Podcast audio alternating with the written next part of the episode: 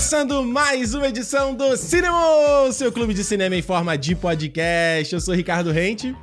E eu sou Alexandre Almeida. Não ia falar nada não, porque eu estou de greve. Você tá de greve também, seu roteirista? Também. Você, você vira roteirista quando você já está na faculdade, não quando você sai da faculdade, né? Exatamente. Eu lembro, disso. O professor falava isso. Você é designer já agora, né? Quando Desde você sai já. daqui e ganhar um diploma. Já é atitude. Então, Exato. então você não escreveu o roteiro, seu roteiro, suas falas desse cinema, é isso? Não, Você vai vai ser... improvisar. É, assim, vai ser o que... Não, não, na verdade eu já escrevi. Ah. E o que eu escrevi vai ficar. Não tem reescrita, não tem mudar o pensamento, não pode. Tem que ser o que tá no papel já. Ué, mas peraí, a gente resolveu a pauta desse programa ontem. E aí? Não, mas é o pensamento do que já estava, já estava previamente estabelecido na minha cabeça, entendeu? Entendi. Ou seja, o fato de você ter revisto o filme ontem não pode influenciar, então. sobre- Não pode, Não, não pode. pode. Aliás, fala pra gente o que, que a gente vai falar esta semana nesse DBU. Esse cinema aqui, o povo olhou, a capa não entendeu nada. Por que, que a gente nada. tá falando desse filme, né? Que, por que esse assunto agora? Mas está completando Será que é só aqui, pra ó. view? Será que é só pra audiência? Só pra ganhar Não. jogo? Será? Não, não, imagina. Não, tem, tem motivo. Está completando, ó, 10 anos do lançamento de Homem de Ferro 3. Aí o filme dirigido pelo Shane Black e tal, a terceira parte do, da nossa história do Tony Stark. E é um filme muito divisivo, divisivo no Aham. MCU, né? Assim, a gente fala hoje, né? MCU, povo ama, povo odeia, tá errado, tá certo. Mas o Homem de Ferro 3 já tava fazendo isso há muito tempo. E a gente vai falar aqui sobre tá certo, tá errado. Aham. Vale, o- vale o ódio, não vale o ódio contra o filme? Filme injustiçado. Fomos Será é justos com Homem de? Ferro 3? Será? Ou a gente passou muito pano pra Homem de Ferro 3? Vamos discutir isso e tudo mais, até porque tem muita coisa que aconteceu com Homem de Ferro 3 lá em 2013 que ecoa hoje no MCU É. em 2023. Então a gente vai analisar tudo isso aqui no Cinemol com spoilers.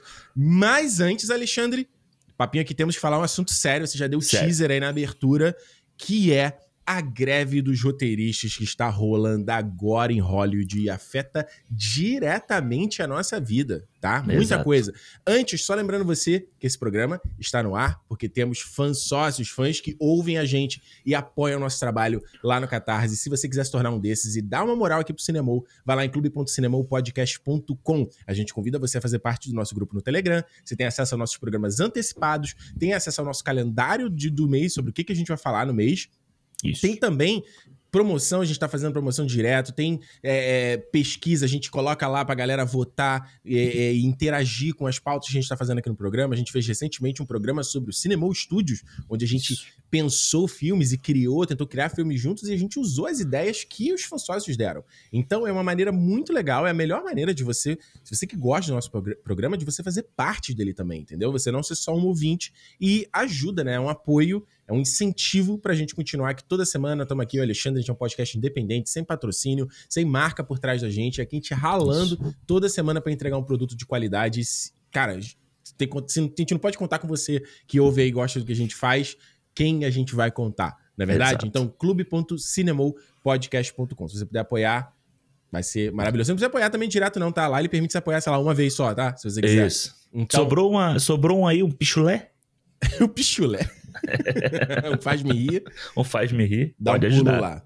Alexandre, olha só. Ah, Acho que antes a gente tem que comentar aqui com os nossos ouvintes, a ala mais jovem, sub-20 aqui dos ouvintes do Cinema Sub-20. Porque a gente tava aqui, mano. I was there, Gandalf. No última greve dos roteiristas, em que 2008, 2009. Sete. 2007? Foi tudo Acho que isso? foi 2007. É. Eu lembro que afetou 24 horas que eu assistia Uhum. na época. A temporada não saiu. E aí eles fizeram. Lembra o filme 24 Redemption? Lembra aquele filme? Isso, é. Lançaram, tipo, co- era como se fossem dois episódios juntos, como se fosse um telefilme, né? assim. Isso. Teve. Eu não lembro se no Lost, eu não lembro qual temporada que é, se teve a temporada mais curta ou quebrou. Teve umas Aham. coisas dessas. O, o- grandes exemplos no cinema teve Cassino Royale, foi um filme Isso. que foi começou a ser filmado porque não teve tempo de polir o roteiro, porque começou a greve, então é melhor ter o roteiro e já fazer. Ah, eu te- recentemente, né, ouvindo o Office Ladies, que é o podcast lá do The Office, elas contando de como afetou, foi na quarta temporada, se eu não estou enganado. Então, Ah. É uma situação que afeta todo mundo e tá afetando a gente agora também, porque a gente acabou de sair de uma pandemia, né? A gente tá realmente vendo o momento do cinema retomando e agora esse grande porrada aí da, da, da associação, né? O Writers Guild of America Isso. exigindo direitos maiores e melhores aí, mais remuneração, uma coisa mais justa, justa, justa pra classe. E aí, Alexandre? Tá certo aí? É, tá certo, claro. Quem sou eu pra dizer que eles estão errados, né? Mas eu Não acho são um que... bando de vagabundos como o cara lá. Saiu no Chipo, você viu o que o cara falou? Que, o que É. o, Saiu no Chipo lá, o roteirista. Eu tinha o nome do cara, tinha que dar a informação que completa, né? Que o cara falou Uhum. que, que, que eles tinham que dar graças a Deus de que eles têm emprego. Olha isso, mano. É, foi a, a presidente do, da Aliança de Produtores de Cinema de Televisão, né? A, M, a MPTP, uma coisa assim.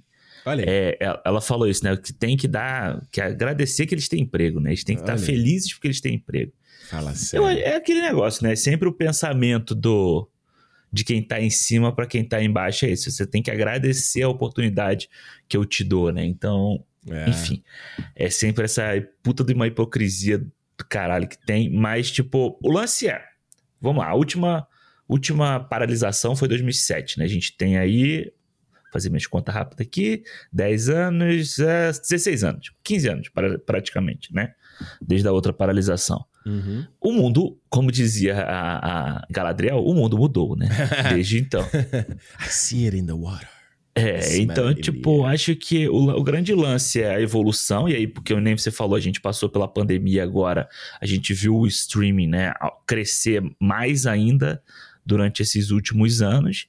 E assim, se você tem uma regra que valia antes, o streaming vem e muda. Ele reduz o tempo de séries, ele produz mais filmes, filmes com mais rapidez para lançar logo, ele tem não, não divulga números de audiência e de, de várias coisas. Então, isso tudo interfere no que é pago às pessoas que trabalham na produção. Isso. E assim, começa pelos roteiristas. E eu vi um tweet do Scott Derrickson, inclusive, falando que isso pode afetar paralisações dos atores e dos diretores nos próximos meses também. Olha aí. O Scott Derrickson, Derrickson diretor do primeiro Doutor Estranho, né? Isso, e do Black telefone Phone, preto, né? É. É isso.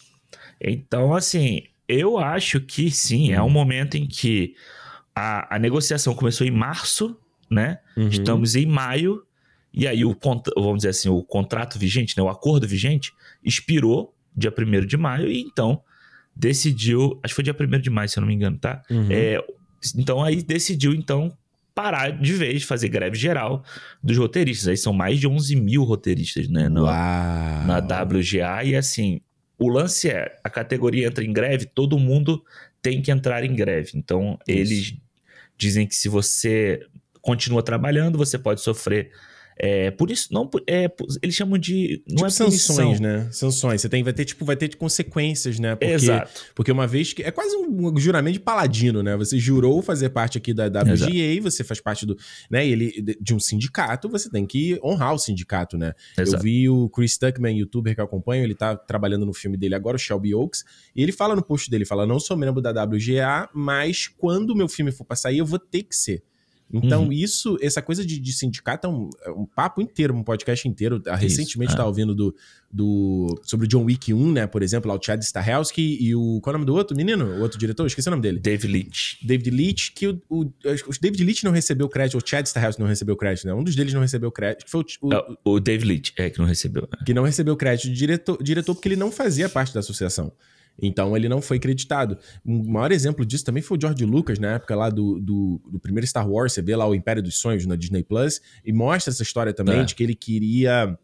Tinham vários meandros, mas eu lembro que tinha coisa que ele queria que o Star Wars, Star Wars não começasse com créditos. E Aham. os sindicatos exigiam que você começasse os filmes com os créditos no começo, mostrando quem trabalhou. E aí ele saiu do sindicato pra conseguir fazer o, o Aham. filme começar com aquela texto subindo. E, então é, é interessante porque. Eu tô falando isso porque a gente fala é, essa, essa brincadeira que eu fiz no começo, ah, o bando de vagabundo e tal, mas é a maneira como as pessoas pensam assim, ah, você tá causando é, distúrbio no, no processo, Uhum. né? A gente aqui no Canadá, agora mesmo em abril, a gente tá fazendo né, o imposto de renda. E Isso. ah, lá o CRA, lá, né, a galera responsável do governo canadense, entrou em greve também. Aí todo mundo fala assim: caraca, mas vai entrar logo nesse momento? Fala, meu amigo, se não entrar nesse momento, você não, não tem impacto, entendeu? Você- Exato. é justamente você causar uma disrupção no fluxo da coisa para que se ouça, né? É Aquela falácia que todo mundo fala, ah, não, porque não faz um protesto pacífico? Não existe protesto. Se existe É. um protesto pacífico, não tá causando incômodo a ninguém, não é um protesto. Saca? É, por isso que quando você vai fazer um protesto numa cidade grande, você tem que fazer de uma forma que chame atenção. Você tem que fechar uma via principal, você tem que causar algum distúrbio exatamente para que aquilo chame atenção. Porque se você É. bota todo mundo sentado na beira da praia batendo palma, aí sim as pessoas vão chamar de vagabundo dando mais flores, ainda. assim, né? dando flores, né? Estamos flores. É, entendeu? Então, tipo, é- é complicado. E eu acho que quando chega nesse momento agora, né, em que a gente teve 2022, em que a gente teve, porra, Top Gun, Avatar, né, essa coisa, o cinema tá mais vivo do que nunca. Acabou de ter a, a CinemaCon, em Pois que é. todo mundo falou sobre isso, em como é, o cinema tá vivo, vai, vai o Zaslav lá e fala que a nossa, nosso pensamento é do cinema, nós estamos voltados para o cinema, né? E aí você tem um movimento desse agora, em que você tem, principalmente, a uma- muita gente com força apoiando, é o que eles precisavam, entendeu? Então, tipo, É. você vê num primeiro dia de protesto, um Damon Lindelof da vida lá é, no piquete, sabe? Tipo, segurando placa, andando junto com as pessoas.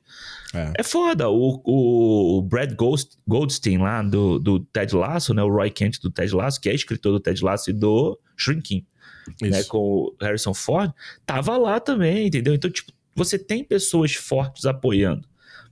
Então, isso é- eu acho que isso é o mais importante para o primeiro momento, né? Porque eu, eu tava lendo uma coisa que eles estavam falando muito que o grande problema não é você receber o não, Uhum. né? Porque, tipo assim, você tá negociando. Aí você fala assim, pô, eu quero 25%. Aí o cara fala, não. Mas vamos tentar tanto.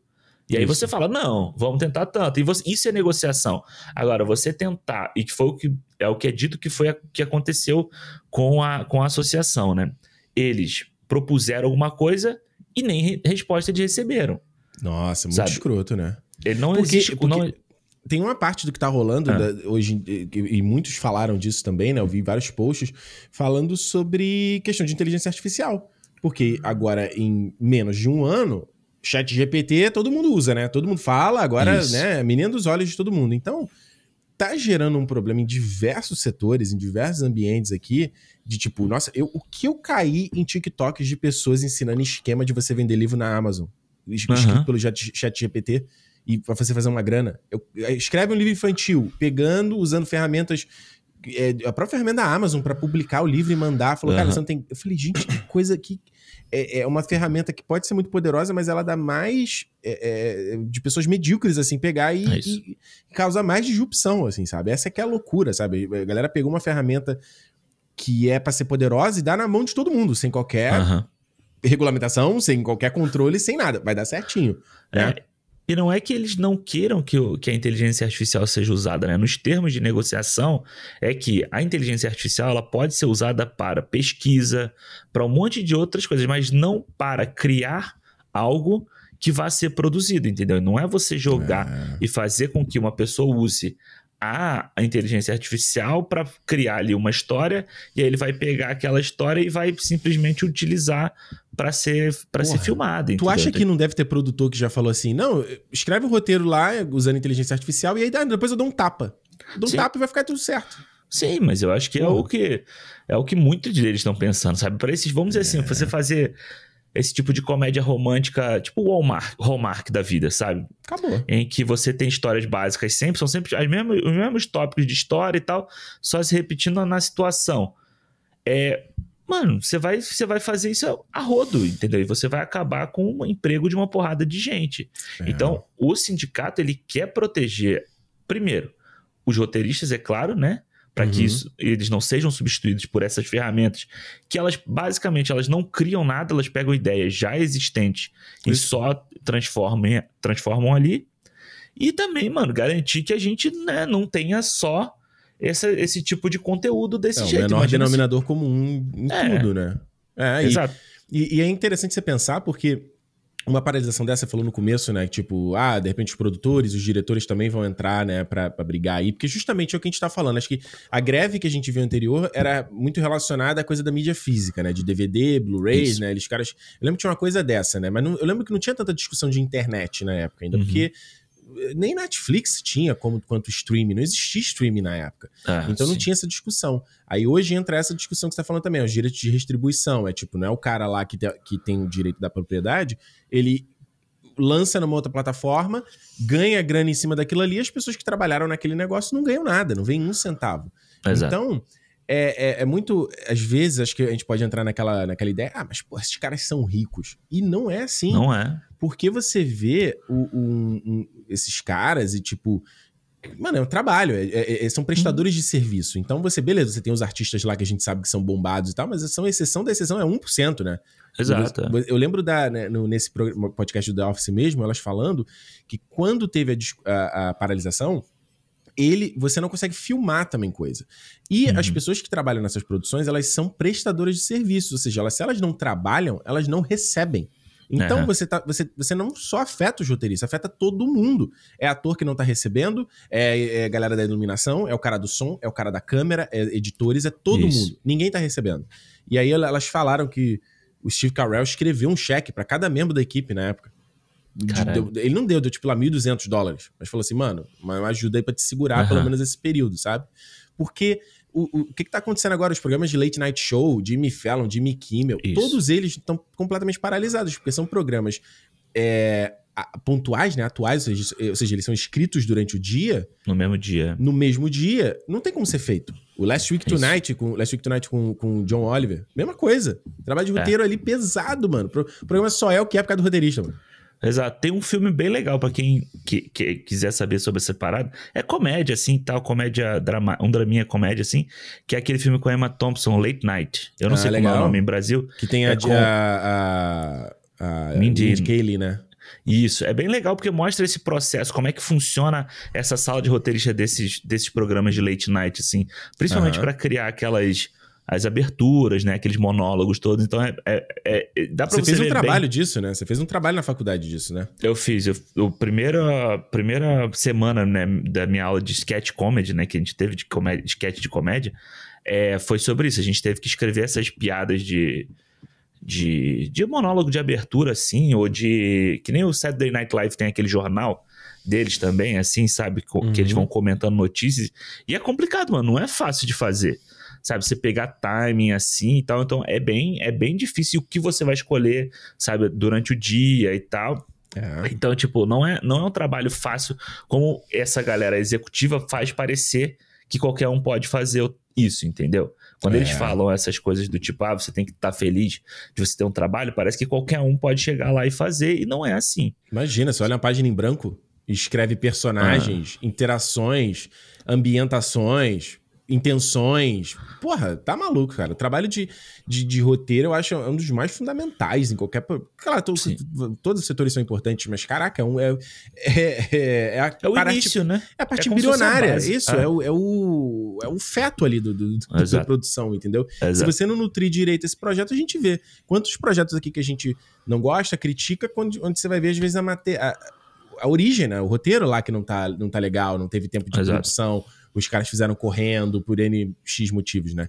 Então, assim, pra concluir essa história, o que a gente sabe de imediato, né? O filme do Blade novamente foi paralisado, né? O filme que, pô, Mahershala Ali foi anunciado em 2019, perdeu o diretor, ia começar a filmar, reescrever. Aí trouxe o Nick Pizzolato, né, do True. Detective, pra escrever o roteiro, paralisou completo.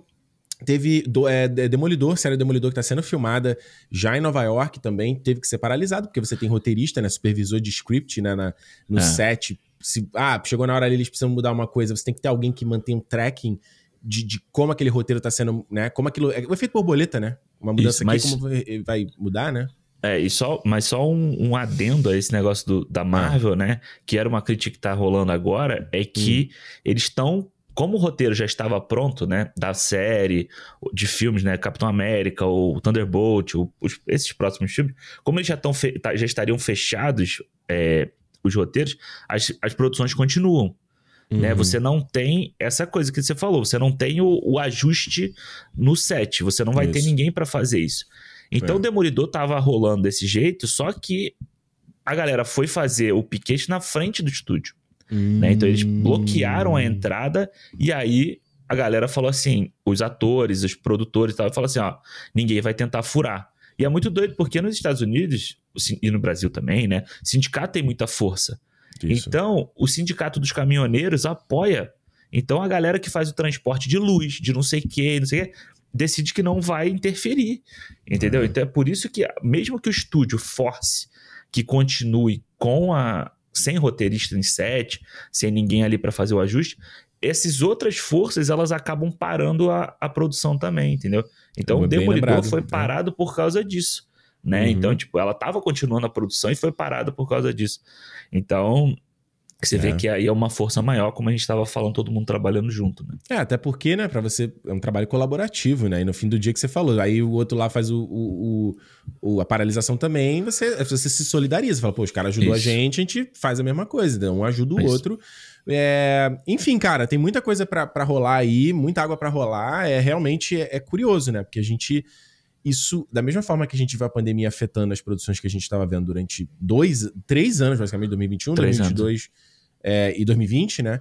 Então a gente vai ter isso, produções sendo atrasadas, talvez filmes que a gente vai ver que não, não vão sair tão legais, porque, como a gente falou aqui, igual o caso do, do Cassino, do Cassino Royale, não, do Quantum of Solace. Eu falei Quantum errado, of Solace, é isso mesmo. Segundo, Quantum of Solace. Que, tipo, é um filme mal ajambrado, porque os caras, é. né, o diretor teve que resolver, a gente teve que resolver no set. Então, se espere que a gente vai ver esse tipo de produção aí no futuro. E como muita gente já pontuou, isso também determina a quantidade que a gente está vendo aí. A gente falou isso algumas semanas aqui no Cinema, algumas semanas atrás, a quantidade de remakes, a quantidade de requentar IPs, hum. né? Tipo, não, não, só os estúdios que estão querendo, precisando encher o caixa de novo por conta desse, do, do, do, que a pandemia causou. E agora você vê que uma coisa alimenta a outra. Então, se você está reclamando, ah, é mais sequências, mais remakes, mas não sei o que, isso não tá legal. Se prepare, meu amigo, porque vai ter mais aí. Vai ter. É. Vai ter mais aí. Mas tá certo, tem que reivindicar mesmo. Tem que reivindicar. A gente quer o dinheiro, a gente quer trabalhar, a gente quer tudo. Como é que é aquela música brasileira? A gente quer né, expressão e arte. A gente, a gente não, quer. Não é quer só né, comida, a gente quer. É, exato. É isso aí, ó. Tem que falar pra mulher lá que falou que tem que estar tá feliz porque tem um trabalho, né? A gente quer diversão e arte. Olha só, Alexandre, vamos falar de diversão Iron, e arte. Iron Man 3, Homem de Ferro 3, que foi um filme que é, é curioso, cara. Ele, ele, ele é, é, a gente falou semana passada aqui no cinema do Guardiões da Galáxia, né? Fechando Isso. a trilogia do dos Guardiões aí no James Gunn. Mas Homem de Ferro 3, em 2013, fase 2 da Marvel, foi o primeiro filme primeiro. a fechar uma trilogia. A gente não teve filme solo do Homem de Ferro desde então, há mais de 10 anos. É. E, e, e, é, foi um filme que ele, ele é particular em vários aspectos. Primeiro, ele é particular de ser o primeiro filme pós-Vingadores.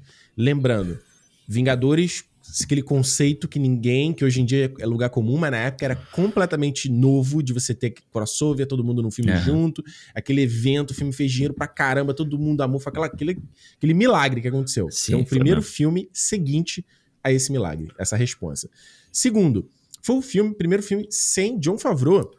John Favreau volta como Happy Hogan e volta como produtor do filme, mas ele Isso. não tá envolvido no roteiro e também não tá envolvido na direção. Isso. É um filme novo também. E todas as particularidades, as decisões do filme que fazem ele ser controverso em diversos aspectos, né? Exato. É, Eu é. quero saber ah. por quê. Porque a gente era muito alinhado na, na nossa. No que, que a gente achava do Homem de Ferro 3. Eu, eu acho um filme muito legal. Sempre, desde, hum. desde a época. Eu acho que foi muito legal até hoje. E tu achava a mesma coisa. Mas aí você reviu o filme ontem e tu só deu um teaser pra mim no WhatsApp que eu fiquei assim, hum. Digo Casimiro, hum. Não me pega. Não, olha, vou te falar, eu revi o Homem de Ferro 3 e. Então. Continua bom, mano. Ah, Continua bom. Continua bom. E olha, eu vou te falar, eu acho que é muito doido, porque pegar um filme que eu já vi várias vezes, assim, ah. e você colocar e você ficar entretido com o filme, uhum. é de vez em. É complicado, mano. Você tem que Sim. gostar do filme ali. E, mano, foi legal de rever. Tinha tempo que eu não revia o Homem de Ferro 3, mas eu coloquei ali para ver. Foi, pô, foi muito de boa, mano. Não peguei meu celular nenhuma vez, sabe, pra, pra mexer e tal. Foi legal acompanhar ali, ficar olhando coisas e assim, tipo, agora, 10 anos depois, depois de mais não sei quantos centenas ou dezenas de filmes da Marvel, depois, entendeu? A gente vê coisas ali nesse filme, tipo, sabe, que a gente hoje fala assim, brincar com gênero dentro uhum. dos filmes da Marvel, sabe? Pô, Homem de Ferro 3 já faz isso. É verdade. Sabe? Você. É, é coisa de humanização do personagem. Várias coisas ali que tem, eu acho. Esse filme aqui, mano, sem sacanagem. O Homem de Ferro 2 eu acho uma bosta, tá? Eu queria já saber. Então, isso. eu queria saber isso de você, porque eu gosto do Homem de Ferro 2. Eu sei que ele, ele, Eu não gosto do final do Homem de Ferro 2, mas eu gosto do Homem de Ferro 2. No geral, é um filme que eu vejo de boa, acho gostoso de ver e tal. Gosto da, da, do visual, gosto da pegada. Porque é, é engraçado, esses dois. Os dois Homem de Ferro com o John Favreau e, e, a, e a cinematografia do Matthew Libatic, é, ele tem uma estética particular, na meu ver. Ele tem uma estética de filme. É uma estética que se perdeu na Marvel, na minha opinião, entendeu? É uma estética mais de filme, de filme mesmo, entendeu? Uhum. E se perdeu isso, sabe? Acho que você tem alguns exemplos, tipo Wakanda Forever, você tem ali alguma coisa, eu, o primeiro Pantera, mas aí depois vira Marvel, sabe? Essa coisa, ah, para, virou filme Marvel, sabe? Eu acho que os dois primeiros Homens de Ferro, eles têm essa pegada. Eu gosto, gosto da, do, do Mickey Herc, como lá aquele Whiplash, acho ele não visual maneiro e tal, mas é um filme que você vê que no roteiro ele não tá bem resolvido, o 2. É, eu acho ele uma. Né? Eu acho que a história dele é, é, Eu não gosto da história dele, assim. Tipo, o que eu hum. gosto dele, tá? É a, o lance do, do Tony tá sendo envenenado pela própria parada que salva ele. Isso, Isso é, é a parada pra mim que eu acho mais legal, é legal. do 2, entendeu? Tipo, o que salvou ele hoje tá matando ele. Então, tipo. Isso e aí, o que, que você faz, né? Esse, essa... Mas aí você tem ideias como aquela coisa dele ficar, dele bebendo, hum. é, o relacionamento dele com o, o, o Rhodes lá, tipo, sabe? Fica uma coisa, uma disputa. Aí o Rhodes quer a, a, a armadura lá para fazer o, o máquina de, máquina de combate. Tem a, a, história do Mickey Herc também, que eu não, não acho boa, assim, tipo, ah, beleza, é o pai dele era o cientista. É, ele, quer, ele é, é, O pai dele tinha trabalhado na, na parada lá do reator Arkham com Isso. o Howard Stark. E ele, o Howard Stark basicamente roubou, assim, a, pegou o lucro sozinho da parada é. e o cara ficou lá na merda na, na Rússia. Né? Na Rússia e tal. Aí tem, você tem o, o como é, o, o Sam, Sam Rockwell, Rockwell. É. fazendo um Tony Stark não, do avesso, assim, É bom, é bom, pô, é bom. É. Tu não gosta dele, não? Tananana. É. Aquela dancinha. Pô, eu gosto dele pra caralho nesse filme, mano. É, tem a cena lá da Arara, mano. Aquela cena da Arara, fala, ah, My bird, my bird, you my want a bird? É. You want a bird? Quem quer a bird? Mas é isso, eu acho que é muito um filme desconjuntado, sabe? As coisas, é. que ele tem tanta coisa acontecendo. Aí você introduz o, o, tem o Nick Fury na história, com o Coulson de novo. Com a com Viúva a, Negra. Com a Viúva Negra. Então você tem muitos elementos no filme e que para mim ele não funciona. Então eu acho ele um filme, tipo eu ainda vou rever ele um dia pra. Uhum. Ele, o Incrível Hulk, sabe? Esses filmes do iníciozão da Marvel, assim. Porque é muito doido a gente pensar que a Marvel foi Homem de Ferro 1 e Homem de Ferro 2 já. É. Né? Você já foi o, o MCU começou ali, né? E foi muito rápido, né? Se você pensar, são dois anos só dos dois filmes, é. né? 2008 e 2010 né? E ele sai, ele sai no mesmo ano que o Thor, não o Capitão, o, porque ele tem até o Easter egg com o Thor, né? Ele sai no mesmo ano, aí o Capitão Isso. América sai no ano seguinte, se eu não estou Isso. enganado, né? Por aí, eu né? acho... 2000, é o Capitão América 2011 e aí a Vingadores 2000, 2012. Isso, é isso, é isso mesmo. É. é. Eu acho que o Homem de Ferro, ele, o Homem de Ferro 3, acho que a primeira, ele, ele tem muita coisa para desagradar a galera, eu acho. Sim. É que você falou, a coisa da subversão. Ele, ele, faz muitas subversões de expectativa que já desagrada as pessoas. Uhum. Tipo, você você que o mandarim é o maior, e a gente fala isso mais à frente e tal, é a maior coisa e tal, pra quem, ah, meu Deus, não é mandarim e tal, não sei o quê. Mas, e eu acho, eu acho que a parada que, que é a subversão que eu mais gosto do filme, que eu vejo que a galera reclama muito, é você separar o Tony Stark do Homem de Ferro. Uhum. E, e, e quanto história seguinte ao Vingadores, principalmente por ele ter sido. Ele era o, protagonista do Vingadores ali, né? Ele é, salva ele o líder, né? É, ele salva o dia no final, sabe? E isso ser a consequência dele estar com estresse pós-traumático e uhum. tal. A coisa. Eu lembro, cara, eu lembro vívido disso, de como as pessoas encheram o saco, porque cadê os Vingadores nesse filme? E, cara, eu lembro que na época, Alexandre, eu, eu, eu, já fazia o canal, né? E eu fiquei assim, caraca, eu fiquei meio, meio preocupado, assim. Eu falei, cara, será que esse, esse MCU não vai dar certo? Porque, beleza, a galera agora só quer ver filme de reunião, reunião de time. Uhum. Tipo, é. é. o que a gente tá vendo agora na fase 4. A gente teve o Vingadores Ultimato. Então, vamos, vamos em escala, né? Vingadores 2012. Foi um filme evento, coisa que ninguém Isso. esperou. Aí voltou pra Mente Ferro, todo mundo criticou. Caraca, não, quero ver aquela parada lá. Aí a gente viu o Ultimato com aquela naquele mar de heróis. Porra, não quero ver a história aqui do Shang-Chi, não quero ver a história aqui do Doutor Estranho sozinho. Cadê o Thor com ele aí? Uhum. É a mesma coisa, numa outra escala. É, é por isso que a gente vê essa tendência do, da Marvel fazer microgrupos dentro dos filmes, né? Pois é. Então você tem um ou dois, três personagens ali fazendo a missãozinha e tal. Então, tipo, será que é esse que é o caminho? Eu acho ainda que isso ainda tira muito foco do, do protagonista, que eu acho que é a grande parada que eu gosto no Homem de Ferro 3. Pois o é. foco ser no Tony Stark. E assim, é. mano, a gente fala tanto do de, dessa coisa do, dos personagens mais fracos e tal.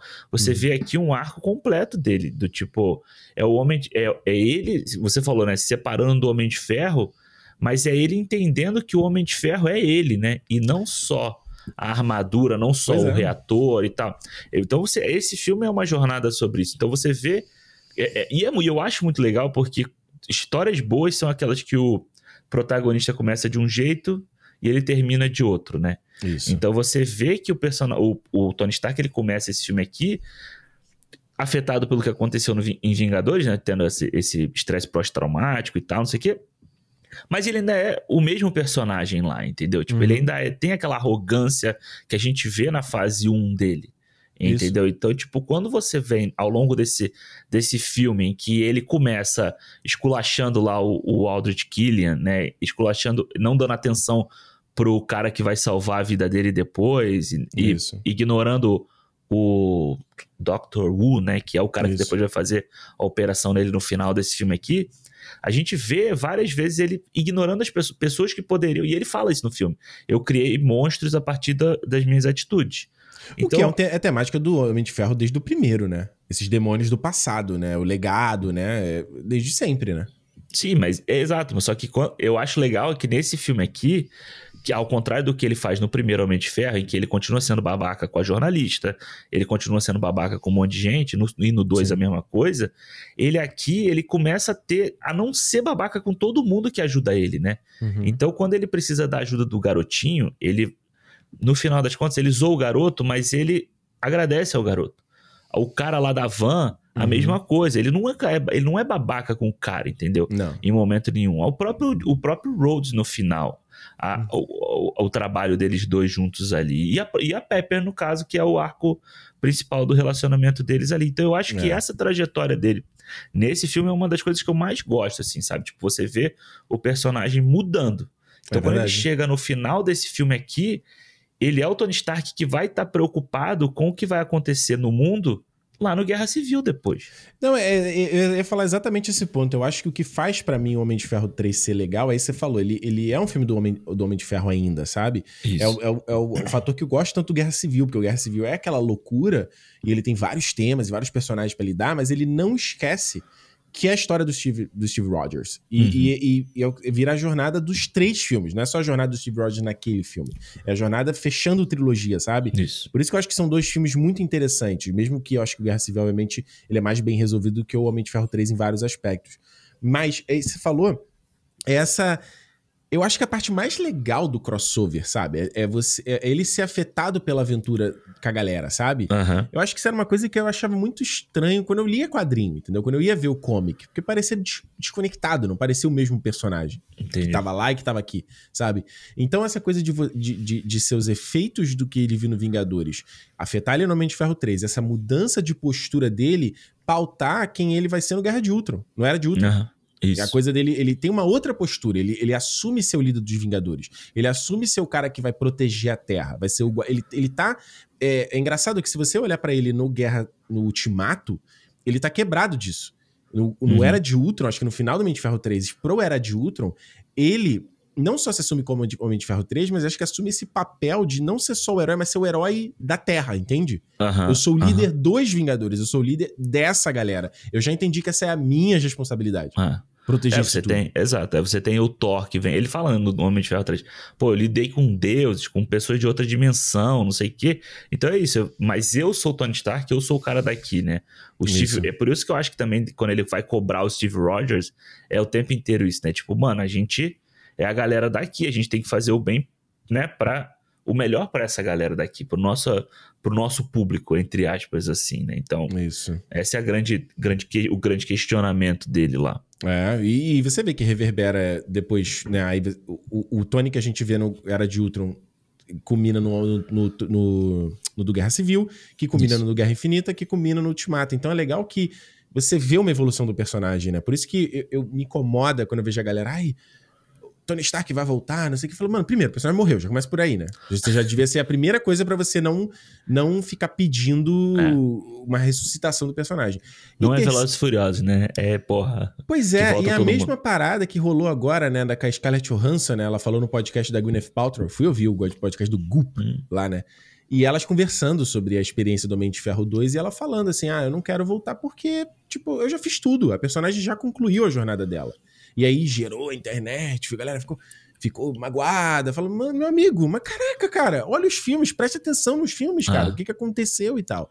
Aí tem mais um filme e fala, ah, é, é, ai, foi meio ruim, né? Pô, porque tu ficou pedindo essa merda. Viu quanto é. mania aí, onde é que o personagem não tem propósito nenhum, não evolui nada, pô. Tu quer isso? Pelo amor de Deus. Deixa a personagem lá, pô. E o próprio Viúva Negra, o filme da Viúva Negra, né? Você vê que ela, você fecha o arco dela de uma forma dramática ali no, no Ultima, no Ultimato. Não, nada. No, no Guerra Infinita, né? Isso. E aí, tipo, quando você vai ter o Viúva Negra, beleza, ali é um prequel, né? Vamos dizer assim, ele é uma história. Não, é no Ultimato, ela morre no Ultimato, você acertou.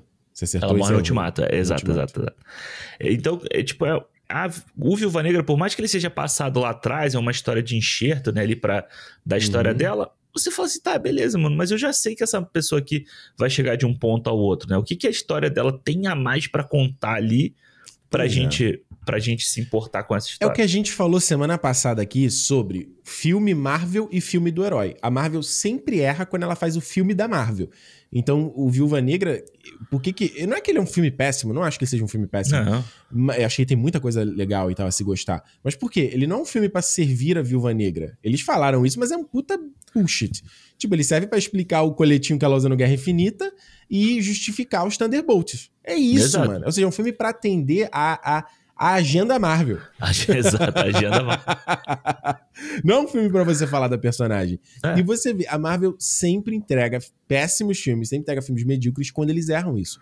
Então, eu, por isso que eu acho que quando o Homem de Ferro 3, eu acho que a galera foi muito, pegou muito pesado com esse filme. Que eu falo assim, cara, você não precisa gostar de tudo, você pode criticar e pode achar o, o malandarim uma merda. Tudo bem.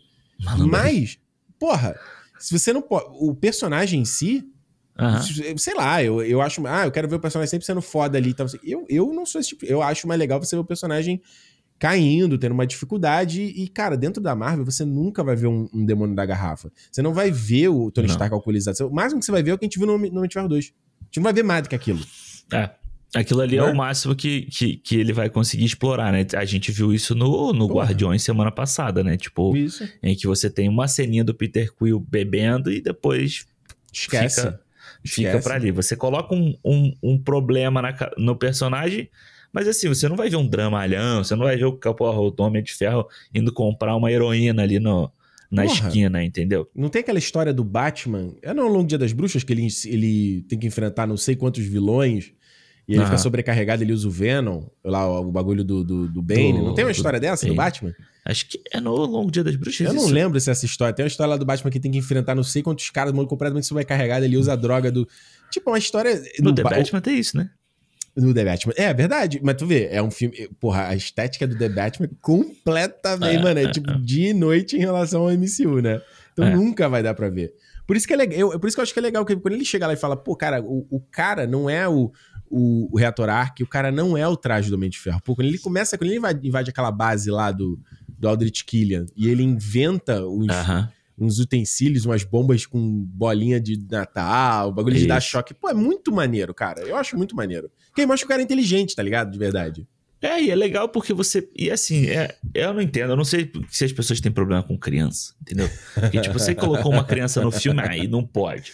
Aí você coloca. É meio chato, Alexandre. É meio chato. Ah, eu não. Mas criança olha, ou. Olha, ou olha o Adão, Adão Negro, Adão Negro, aquela criança lá. Aquela criança do Adão Negro. Se, ela, se só, é. aquela, aquela criança não tivesse lá, o filme melhorava um pontinho, Pô. vai. Porra, um pontinho. Pô, né, mas pensa assim: o garotinho do Homem de Ferro 3 e o, garot, e o garotinho do Adão Negro.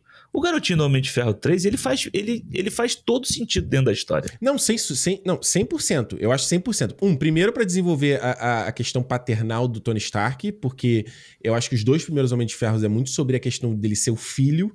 Isso. Então, ele resolve a história dele com o pai dele, que, que ainda fica um resquício que a gente vê lá no Ultimato, né? Depois mas estava de certa forma resolvido. Então é, é, você virar, você virar o papel do mentor agora, sabe? Então, uhum. para justificar lá no, no, no, Guerra Civil, por exemplo, ele tá incomodado com um garoto lá que morre, sabe? Lá na luta de Sokovia, sabe? Ele começa a sentir o peso da nova geração. E depois ele quer ter o filho. né? E depois ele com tem o Homem-Aranha. Homem então é muito justificável na construção do personagem. Sim. E é tão rapidinho também, Alexandre. O garoto fica pouquinho no filme. Não, nem fica o filme é. inteiro, porra. Não, e assim, andando ele, de skate. Ele fica andando de skate, não. falando com o milico. Não anda. Voando, é, fazendo. Como é que fala? Aquele negócio é. Ah. Tirolesa com skate, né? É, pô, não, você tem que se chamar Homem de Ferro. Sabe por que Homem de Ferro? Porque existe o Thor nesse mundo. E aqui existe o Capitão América também, sabe? Não fica fazendo isso. Não. O Mas garoto referência. Fala... Mas é ele que fala, mas eu acho legal porque é ele que fala pro Tony Stark, quando o Tony Stark tá, tipo, desiludido, tipo, Isso. como é que eu vou chegar, como é que eu vou, o que que eu vou fazer, ele fala, pô, você é o mecânico. Pois e é. é como, ele, como ele se apresenta para o, o garoto, né? Ele fala assim, eu, ele fala, que, qual, você é o, ele, o mecânico né? É. Ele, ele se auto-intitula mecânico. Ele fala, pô, hum. se você é o mecânico, por que você não pode construir você as paradas, coisa. entendeu? É. Então, tipo, aí ele, ele se liga. Então, eu acho que é muito de boa, assim. O filme tem o lance do Natal, né? Ele tá acontecendo na época do Natal. É. Filme é. de Natal? É filme de Natal? Filme é filme de, de Natal. É, é, filme de Natal. Já falei, se Duro de Matar é filme de Natal, Mente Ferro 3 é filme de Natal. Acabou. Não, é filme de Natal. Toca a música de Natal e tudo. Porra, no... o sonzinho quando ele joga bom vai tim, tim, tim, tim. É o sonzinho é. do Jingle Bells, cara. Não, toca, toca uma Funky Christmas no, durante o filme lá. Toca a música toca? dele toca. É na hora que ele tá fazendo o quê? Ele tá com a Pepper, eu acho, né? Que ele Não, é na hora presente, que ele tá né? comprando, acho que as, as coisas do. para fazer as bombinhas e uh -huh. tal, não sei o que, toca música de Natal. Então, tipo, é filme de Natal. Claro entendeu? que é, pô. Claro que tem, é. Tem a, a, cena de Natal que tá o secretário de segurança. Não, o vice-presidente tá numa festinha de Natal lá, vai comer o maluco, peru. O maluco é... do, Robocop, é, do Robocop, né? Esqueci o nome dele. Mas faleceu ele, né? É, foi. E vai comer o, o, presunto lá. Ele fala: Não, vou comer o presunto agora, não sei o quê. Ceia de Natal, porra. Então, hum, tipo. Acabou. Esquece. E então, dá presente pra Pepe. Disso. É isso, é isso. Eu gosto disso. E eu acho que isso tem muito da mão do Shane Black. Uhum. Porque o Shane Black faz exatamente isso com Máquina Mortífera. Se você vai assistir o Máquina Mortífera, o primeiro Máquina Mortífera, lá você tem os elementos em que você tem o, o Riggs, né, o, o Mel uhum. Quebrado, com problemas de, de ansiedade, de, de, de, depressão, porque ele perdeu a mulher lá. Aquele e começo você... lá, ele com a arma na boca, pô, no trailer é. lá, ele morando num trailer no meio do deserto, pô. Não, na beira da praia. É na beira era de uma praia? praia. Nossa, é, na beira da areia. É o que achei que era é. deserto. E aí, tipo, você tem. não era tão e... ruim, vai. O treino na beira, na beira da praia, aí não era tão. Não, não era tão é, era, era de boa, era de boa. Era é. de boa. Mas é aquele negócio frio, né? Estados Unidos é frio, não é praia de Copacabana, Ipanema que você tá. Quando você passa o, o. O... Magna Mortífera. Quem que é? Los? Angeles, não é? Acho que é Los ah, então Angeles. tá de boa. Então o clima tava maneiro, porra. É, não, não é melhor do um... que se fosse do outro lado. Não, pegou um surf ali, pegou um bronze. Então não tava tão ruim assim, vai. Qual é, Briggs? É, é, é, não. Mas ele tinha acabado de perder a mulher dele, né, e tal. Todas essas coisas. E eu acho que é legal porque ele traz esse elemento da do, estresse pós-traumático, vamos dizer assim, né? Você, e aí você traz o, o Murtaugh como esse outro elemento em que aqui no Homem de Ferro são várias coisas que ele vai espalhando durante a história, uhum. que é a amizade com o Rhodes, é, a amizade, é, a, é, o, é o carinho da Pepper, é a família que é o garotinho, entendeu? Então, tipo, Sim. o Murtaugh, ele é esse contraponto ao, ao Riggs, né? E aqui nesse filme ele espalha ao longo do filme pela trajetória do, do Tony Stark. Então eu acho que a mão do Shane Black é muito presente nesse filme, sabe? A gente fala que a Marvel tem vários filmes aqui em que você perde, você sabe, não sabe nem quem dirigiu, você não vê identidade nenhuma e tal. Esse filme aqui, mano, você consegue ver todos esses filmes que ele fez, que o Shane Black fez, Máquina Mortífera, aquele último Boy Scout com Bruce Willis. Ele próprio... fez o Kiss Kiss Bang Bang, né? Dois, dois tiros e dois canos fumegantes, sei lá, com o Robert Downey Jr. em 2006, é, né? Não, é Beijos e Tiros, eu acho. Beijos é e Tiros, isso. Que é o filme que chamou atenção para ele fazer o, o, Tony Stark. E um filme né? de dupla também, né? Que é ele e o Val Kilmer naquele lá, né? Ele e o Val Kilmer. E depois ele fez o Nice Guys, que é excelente, que é, que é com bom, o... É o Russell Crowe e o, o Ryan, Ryan, Gosling. Gosling. É. E aqui ele falou, coloca o Rhodes e o Tony Stark, pô, eles ali no final, o, porra, o Rhodes usa uma camisa polo debaixo da armadura. Caralho, é ridículo demais, mano. é ridículo, mas é maneiro. sim, sim, ele tá com a roupinha dele ali, pô. Ele tá com a roupinha normal que ele pô, pode sair da armadura. coloca uma polo pra pilotar a armadura. Caralho, mano. Com, com, com, o passarinho, o cavalinho aqui do lado aqui. Pô, que pois isso? é, o jacarezinho, jacarezinho. Porra, pelo amor de Deus, Rhodes. Mas é, mas é muito, eu acho engraçado quando ele tá ali, eles estão os dois juntos naquela, naquela, naquele porto, né? Aham. E aí o Tony Stark, pô, tem que atirar ali na, na luz, aí ele erra, vai lá o Rhodes, é pá, atira. Vou tentar olhar. Foi muito rápido. pô. É maneiro, pô. É boa, maneiro. é boa. Inclusive, eu podia ter mais, sabe? Eu acho que era uma coisa que fico- podia ter tido mais. É. Ou trazendo uma, nesse Armor's War aí, sei lá, uma coisa mais buddy cop, assim, sabe? Com o Road. É. Porque o Don Tiddle, ele é muito bom. Porra, vê ele lá no, no, no menino lá no, do Soderbergh, qual é o nome? Lá, o 11 Homens e o Segredo? Pô. Isso, é, é. Ele tem um timing cômico bom, assim, e ele traz uma Uhum. seriedade no papel que eu acho legal. Você vê quando você compara ele aqui com o cara do primeiro filme lá, que eu esqueci o nome, Terence Howard. o Terence Howard. O Terence Howard, ele tem mais um charme do que esse lado cômico, entendeu? É, eu, eu acho que ele tem, ele tem bastante swag, o Terrence, Terrence Howard. É. Ele tem, uma, ele tem, uma, tem um- uma estileira assim nele, tanto que ele fez depois aquela série Empire lá, né? Com o Empire, é. musical e tal. Eu acho que o Don Tiddle tem a parada que, que eu queria muito um termo em português pra isso, mas ele tem o gravitas, que é o quê? A Uhum. voz dele. Ele consegue fazer o cara que tem o swag também, que é o estiloso, né? Você vê ele lá naquele aquele Homem de Família, né? Do. do Nicolas Cage, é Homem de Família, né? Homem de família, é, é. Ele pode fazer isso, aí ele faz lá o, o Crash, ele faz um policial, né? Ele consegue navegar, ele faz o cara mais descoladão nesse, no- na trilogia dos Homens, Os Homens e o Segredo. Mas, quando ele tem que falar sério, eu acho que até a primeira cena lá no Homem de Ferro 2, quando ele chega lá naquele pronunciamento lá e tal, vai falar do, né, da arma, ele, você, ele convence. É, Ele convence de que ele é um militar, de que ele tá falando um negócio sério e tal. Quando ele tá olhando lá o, né, eles estão vendo que tipo de armamento vai colocar no, no War Machine. é, é. Pô, tu acredita no cara, né? É, no próprio Sol- Falcão Soldado Invernal, quando ele vai. O negócio do, do escudo logo no início, assim, sabe? Cena é Tipo, muito, aquela cena é muito minha favorita, cara. Aquela, aquela É. cena é uma das minhas favoritas. Adoro aquela cena. Eu acho que ele passa essa imponência do militar, assim, sabe? Ele É. de farda, ele consegue ter essa, Total. essa imponência boa, assim. E é legal. E aí você ele bota a camisa polo pra, pra fazer o, o buddy cop ali e funciona também, entendeu? E a- o, o lance dele com o Robert Downey Jr. funcionou muito bem, mano. Essa, têm a química, essa, né? parceria- essa química deles dois ali. Mas não dava pra ter eles juntos no filme inteiro, porque você tinha que fazer essa coisa do, do Tony Stark estar sozinho, né? Exato. Porque, é, é- porque é, mais uma vez, é aquela coisa bem básica de jornada do herói, né? Você tem que quebrar ele pra ele se reconstruir, né? Essa que Isso. você falou, a coisa do mecânico aqui. E no lance do que eu acho interessante desse do primeiro ato do Homem de Ferro 3 é porque você pega o Tony com esse estresse pós-traumático, então eu achei muito maneiro de do filme mostrar que o, o- o nível subiu.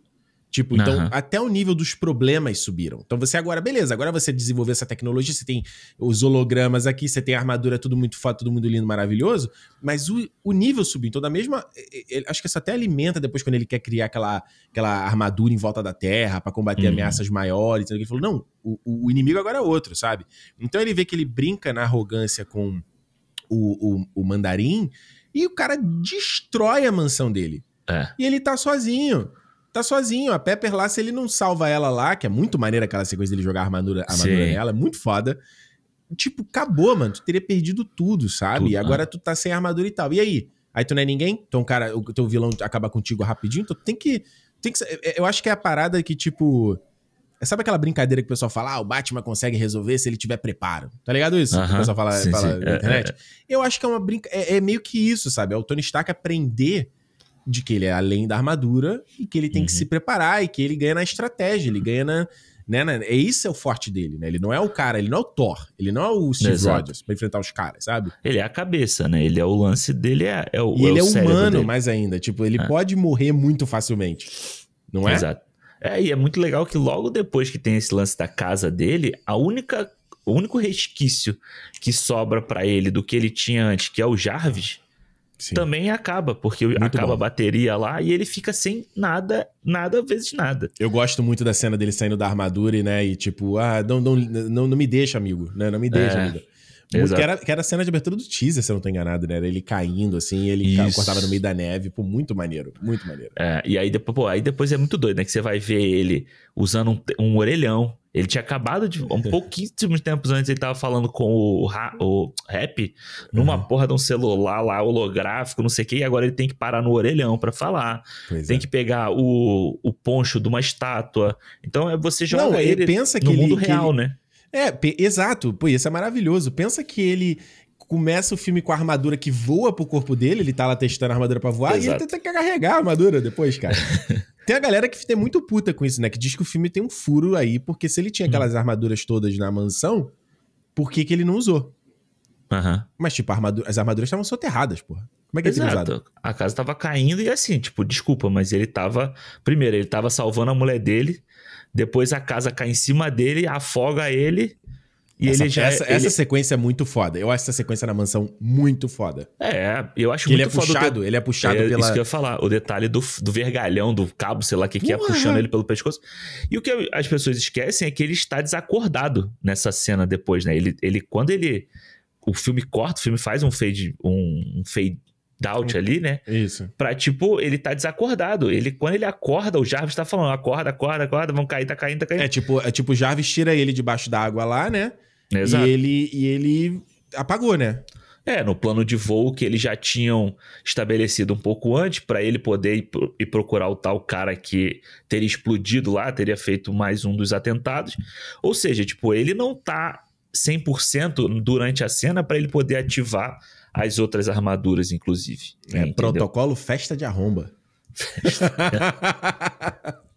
mas, mas mesmo assim, a galera pode falar, ah, beleza, ele acordou. Porque quando ele acorda na cidade, ele não tem como chamar as armaduras. Porque uhum. o Jarvis tá todo mundo desligado. Isso. Não tem como fazer. E o cara tá soterrado nas paradas. Então, a pessoa fala, por que não usou o bagulho todo? Por isso, tá explicado. Tá explicado. É, exato, tá explicado. É isso, e depois ele tem a ameaça de que a Pepper. Depois ele toma uma porrada, uhum. e aí ele desacorda de novo. Aí quando ele acorda, a Pepper já tá é, no domínio do, do Aldrich, então ele não pode, tipo, fazer alguma coisa, porque ele pode matar a mulher lá. Então, tipo, você tem uma porrada de coisa que vai acontecendo com ele ali e que impossibilita ele de usar. Ele só consegue fazer isso no final, pô. É, e, e, cara, tem uma das coisas que eu acho mais magníficas nesse filme é a inventividade do uso das armaduras, sabe? Porque, Sim. pô, eu lembro, eu lembro da galera caindo de pau, porque essa Mark 42 ela se quebra o tempo todo, mas eu acho que isso traz uma dinâmica tão maneira pra inventividade de cenas de ação. Tipo, pô, aquele resgate em queda livre que os caras filmaram é real, foda. mano. Os caras filmaram real a parada e tu vê que por isso que ela se sustenta ainda. Isso tá é. tá bonito. Porque eles não fizeram num. Né, ó, você tem parte de chroma key e tal, mas eles botaram os dublês fazendo aquela parada. Mano. Muito uhum. maneiro, porra. É, a hora que ele tá agarrando todo mundo, já que ele tá passando a galera na água, pertinho da água assim, isso. você consegue ver que tem gente ali perto da água. Parece que é uma é realmente uma cena filmada com um helicóptero ali voando e filmando a galera, entendeu? E ele se quebra todo, ele controlando ele remotamente dentro. Pô, achei muito maneiro, cara.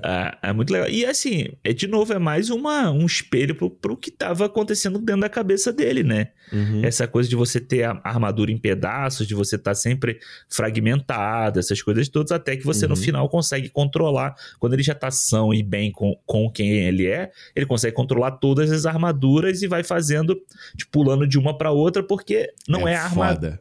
A é armadura foda. que faz ele ser o Homem de Ferro. É não. É quem tá dentro da armadura controlando tudo. É, e eu acho que isso é uma coisa interessante desse filme, porque você tem uma, uma banalização do uso da armadura, né? Você tem, tipo, o presidente. O, o Aldrich coloca o presidente lá dentro, o Rhodes entra e sai da armadura, uhum. vai a Pepper, né? Você tem uma banalização, todo mundo usa armadura. Então, tipo, você acha que se o filme não discute isso, porra, o que, que faz o Homem de Ferro ser especial? Nada. Nada. Exato, exato. De você, eu botar a armadura, acabou, virei o super-herói. Tá resolvido. E aí, Não, você vê que o que acontece? Como é que ele usa a armadura, né? Você tem a armadura primeiro. O Tony Stark usa a armadura para salvar a Pepper, né? E aí ela uhum. salva ele em, em, um momento ali logo depois, porque ele deu a armadura para ela. Sim. Depois você tem o Rhodes, que ele tá controlando, ele faz o, ele é o patriota de ferro ali, mas ele tipo não consegue fazer nada com a armadura direita, ele voa de um lado pro outro, mas ele tá sempre sendo enganado pelo mandarim, né? Isso. Depois quem veste a armadura é lá o cara do o, o cara do 24 horas. James Badge Dale, o Chase. É, o Chase Adams, não era Adams? Não, não aí tu já me pegou, vai lembrar o sobrenome Acho... do cara, não vou lembrar. É, Namorado ele... da Kim Bauer. Namorada Kim Bauer na terceira temporada de 24 Horas. Que o Jack cortou a mão dele porque estava presa numa bomba. Essa temporada é muito foda. Essa temporada, Essa temporada de 24 é Horas é muito foda. Pô, termina e com aí... o Jack chorando, cara. Com o Jack chorando é... pelas consequências, muito foda. E aí você tem ele usando uma armadura para fazer o mal, né? Pra, tipo, tentar matar o... Pra matar a galera toda que tá no, no, no Força Aérea 1 e sequestrar o presidente, depois o presidente está preso, também não consegue fazer nada. Então você tem várias pessoas utilizando a armadura de forma que não é a mesma coisa, entendeu? É. Então, uhum. tipo, ninguém usando uma outra armadura consegue fazer o que o Homem de Ferro faz porque o Tony Stark está controlando ela. Porque ele então, tem um conceito de estratégia. É isso. É muito maneiro isso. Essa é ideia é isso. é muito legal. É, eu, eu, eu só fico com aquele gostinho de quero mais, né? Eu acho que aquela sequência final da festa é. de arromba foi a parada que eu mais queria ver no filme. Era Todo mundo, né? Porque Pô, eu, eles ainda soltavam né, os conceitos ao longo do, da campanha de marketing. Você ia vendo a marca não sei o que lá. Você fala, o que será que essa aqui faz? Muito foda. É. Até hoje, a Hot Topics, lá que faz os, os action figures fantásticos, até hoje eles lançam. Ah, agora é a marca não sei o que do Homem de Ferro ah, 3 é? ainda. É. Irado. Os caras estão fazendo agora. E aí é muito maneiro, que tu vê as fotos e dá pra ver os detalhes que tu não consegue ver no filme, né? Muito sim, rápido. Sim. Mas eu queria ter visto mais até deles. Mas assim, o que tá lá, até dá pra ver, né? Que tem uma, uma que consegue cortar, né? Que tem uns, uns, umas é. coisas que é ombreira, consegue cortar coisa. Aí tu tem lá o protótipo da Hulkbuster, né? Segurando Isso. lá o, o, a parada. Tem outra que se desmonta. Tem a, a, a que era traje espacial. Pô, muito maneiro, cara. Muito maneiro. Muito legal, muito Porque legal. no fim do dia é, é, é, é, é filme de boneco, cara. E, porra, isso é tipo Batman e Robin lá no final, quando eles colocam aquele traje prata do nada. Mas por quê? Porra, quando eu era criança, eu achava foda aquele boneco do Batman com traje prata. Tinha justificativa, é. justificativa no filme? Não, mas eu adorava quando eu era criança. E no fim era do roupa dia, de mano. frio, era roupa de frio do Batman. Aí você olha hoje Porra. agora o trailer do Flash, que é muito foda. Qual é a cena que é muito foda? A cena dele olhando a todas as, as roupas que ele tem, pô. Tem que ser, mano. É boneco. No fim do dia a gente quer ver isso, pô. Eu acho que, inclusive, é, é a parada que do, pô, do, e Trovão, pô, a gente fala assim, caraca, usa mais esse traje. Aquele traje que ele usa rapidinho antes de encontrar a, a Mighty Thor. Ele tem um traje que tem uma, é tipo preto, meio bem uhum. nórdico, a parada. Quando ele tá sim, com o Korg e tal, aí ele já muda pra aquele traje floridaço. Que é maneiro também. Eu falei, porra, cara, que o outro traje já não vai usar mais. O outro é bonitaço. Aquele outro, aquele nórdico é, é bonitaço. Ah, eu acho que, assim, tem uma, uma, uma questão, né, que, que eu lembro também de ser uma crítica pesada do filme, e aí isso eu vou concordar com a galera, tá? Ah. Quero o lance da Pepper Pot salvar o dia. Isso uhum. é uma parada que eu, eu, eu não engulo muito, assim. Tipo, o Ricardo do Rende machista. Mas é porque ela, ela sempre é a mulher que, que ela, é a personagem que ela não, ela quer que o Tony vire um cara normal. Ela não quer que o cara né, se arrisque ou continue sendo um herói uhum. e tal, não sei o quê. Então, é, essas coisas mesmo de ela usar depois a resgate no ultimato, eu acho um pouco forçação de barra. Beleza. Mas eu acho forçação de barra pra caramba. É que ela tinha que estar tá naquela cena de alguma forma, né? E aí botaram a armadura nela. Né? Isso, exato. Exato, deixa passar. Mas aí no final, né, ela tem um negócio ali de. Porque eu acho que, que fica mal explicado o conceito da Extremes. Eu acho que esse é o pior parado do filme. Uhum. O que, que é Extremes? Porque eu li a HQ do Extremes antes de estrear o filme. Eles ah, relançaram, tá. a Panini relançou a HQ. E, e, a história era diferente, pô. A história era outra coisa. Era, eu lembro que era mais parecido com com, com o que a gente vê da Nana Robô do, do, depois, entendeu? Aquela do, do Guerra Infinita, tipo aquela isso, parada que eles fazem. Isso, era mais essa vibe. Eu lembro que antes de estrear o filme, então, caraca, é o extremos, extremos, então o, Tony Stark vai tirar a armadura dentro dele. E meio que não acontece isso. Eu acho uhum. que essa é a pior parte do filme, assim, que fica muito mal explicado o que, que é extremos direito, o que, que ela. Né, ele explica com aquela exposição, aquelas. Aquele, né, a pessoa acha uma filmagem que é quase um documentário, né? O Logan, o filme do Logan tinha isso também, que era a pior coisa Puta, do filme. É, esse é foda, que é tipo alguém que fez um Porra. documentário da, e que não deveria ser, né? Era Porra, só editou um... no CapCut lá, botou legenda, botou narração, caraca, né? Pra você botar uma, uma musiquinha junto tocando, é, né? Esse é foda. musiquinha versão Alves Esquilos pra bombar. Caraca. Mas eu ainda acho desse aqui é menos pior, porque tipo, parece que alguém só que tá andando ali nos, nos corredores, aquela coisa de. De, de registro, né? De registro, é, de científico e tal. O do Logan é foda. O Logan é, parece, é, é editado, os caras. Não, e ela narra, né? É. Eles destruíam as crianças num ambiente terrível. Caraca, mano, dramatização, cara. É, é, é, eu acho, eu também, eu concordo com você também. Eu também acho que essa parte dos streams, ela, ela se complica do meio pro final. Porque É. no início, quando você tem ali o conceito da Maia, né, e da e do Aldrich que Também não gosto dela, não, tá? Acho que a Rebecca Hall tá sobrando pra É. caralho nesse filme. Ela não tem muito o que fazer, porque você precisava ter essa aquela coisa do plot ali de, dela trair a Pepper, né? Então, tipo, Ah, é. Eu, eu tiraria. Isso, nossa, É. acho muito, muito ruim, cara. Eu deixaria só a Gwyneth Paltrow, sei lá, fazendo qualquer coisa, cara. Porque, É. porque a galera fala mal da Gwyneth Paltrow, mas eu gosto muito dela. Eu acho ela uma boa atriz, eu acho ela, eu gosto muito dela como Pepper Potts. Eu acho ela É. ótima, cara, no papel. é, eu acho que ela encaixa bem no papel. Eu não gosto, não sou muito fã dela não, mas É, não? acho que como Pepper ela funciona assim, sabe? Acho que Uhum. nesse filme aqui talvez seja o que ela esteja um pouco acima do tom, entendeu? Sabe? Do tipo assim, É. é, eu acho que ela eu não sei, tipo, é, talvez seja por por implicância também, mas não me incomoda, sabe? Tipo assim, eu falo assim, ah, tá bom, não precisava ela essas coisas. Mas eu acho que esse lance da Extremis, quando ela tá no início, em que você tem aquela coisa dos soldados e de você regenerar partes, e aí a partir daí você cria armas, né, com esses soldados, eu acho que casa muito bem com, tipo, tudo que a gente tá falando, que o Homem de Ferro fala desde o primeiro filme. Se no primeiro filme você tem as armas que ele cria e ele deixa de usar, aqui você tem o governo criando novas armas, né? Ou novos soldados de É. arma. Não o governo, né? Mas essa, essa empresa do. do Vice-presidente. Ah. é, e aí você tem criando armas, né? Você já teve o projeto Super Soldado antes. Por que, que agora a Extremis também não pode funcionar dessa forma? Você vai criando essas bombas. Só que eu acho que do meio pro final vira uma coisa meio. sei lá, e depois, sabe, você tem lá o.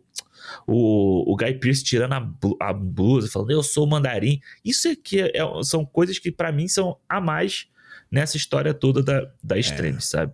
É, é. Eu E não acho. faz sentido, porque, tipo, se o, o Chase lá, o James, ou o ca- o capanga dele lá, toma um tiro e eu tomo um furo no peito e Hum. morre de vez, por que que quando a armadura meio que explode ele, né, Uhum. o Aldrich, por que que ele não morre de vez também? E ele tem que voltar depois, entendeu?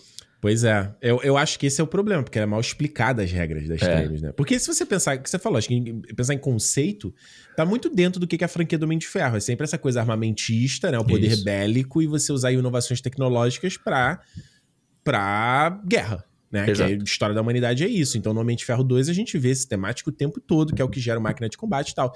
Então, é, é, é factível você ter isso, né? De, de, de, tipo, os caras ainda estão querendo pegar o que, que o Tony Stark faz pra militarizar a parada. Exato. Acho que esse, esse é negócio que se você tivesse um filme um pouco mais eh, pé no chão no MCU, seria muito legal de ver esses meandros, assim, da... da, da- Meio, meio o Senhor das Armas, sabe? Do Nicolas Cage. Aham. Que vai ganhar o 2, né? Viu? Vai ganhar o 2. Eu vi ele e o Nicolas. Não, ele e o Bill Skarsgård, né? Tá faltando quem no filme? Jared Leto. Tá faltando. Tava lá ele. Mas acho que ele morre, no não? Eu Acho que ele morre, não. É isso que eu ia falar, eu acho que ele morre no Eu primeiro acho que ele filme, né? morre, não. mas ele, mas eu acho legal. É, o, o problema é isso, né? O problema é a questão de, de justamente não determinar a regra, né? E tem uns caras que explodem. Aí tem é, aquela mina que ataca lá. Que, que a, a menina, a mina do. Ela é a que comanda a Runaway francesa do Java Esprada. Tá lá, ela Hum, ataca ele. É, né? pode crer. No bar, ataca- né? Na cena do bar. Pois é, muito mal explicado. Eu acho muito mal explicado as regras do Extremes. E, o- e o Guy Pearce que você falou, cara, ele, pra mim, ele é um, ele é um, um limiar, assim, ele fica pulando entre os dois níveis entre vergonha alheia, Jared Leto Kazaguchi, Aham. Tom Hardy Venom, é tipo overacting demais, e de ser o bizarro e eu me entreter com ele, pelo bizarro, entendeu? É. Ele faz um, né, ele faz um... Today, hoje, é um dia maravilhoso, sabe? É, É. demais, cara, é É demais. demais, é demais. Mas eu gosto dele, até o- a, a parte final. Até essa cena final toda em que ele vira um. Uma, sei lá, um bicho doido qualquer ali que não Aham. faz sentido. Eu gosto dessa. dessa dessa coisa cafona, né? Essa coisa meio que tipo. E é muito doido, porque isso meio que se perde nos filmes, né? Essa coisa de você ter que ter o, o pé Humanizar no o chão, vilão, né? humanizar o vilão, o pé no chão. E aí as pessoas querem tudo pé no chão, primeiro, né? É. Aí você tem um mandarim que é pé no chão nesse filme aqui, a ideia do mandarim, até do plot dele, o que que é, aí as Uhum. pessoas não gostam, entendeu? É. E aí você escapa pra um vilão que tem que ser o afetado, né, ao extremo. Que e cospe fala- uma bola de fogo, mano. Aí é demais, aí é demais. É, entendeu? Então, tipo, eu- o problema que eu acho é essa. É o controle. É o controle das duas coisas, entendeu?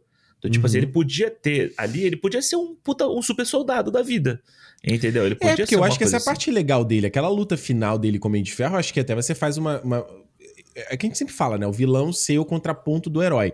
Então uhum. você tem dois caras que eram cientistas em tal momento, aí você tem o cara que era mais popular, que era o Tony Stark, que era o cara que usava essa inteligência dele, né? Tipo, ele não tinha muita responsabilidade, né? Com essa, essa dádiva dele, e ele usava ali, se aproveitava, pegava mulher, né? Era a parte pop da coisa. Uhum. E, o, e o Killian era o maluco mais dedicado da ciência, a importância da ciência de fazer o negócio. Isso.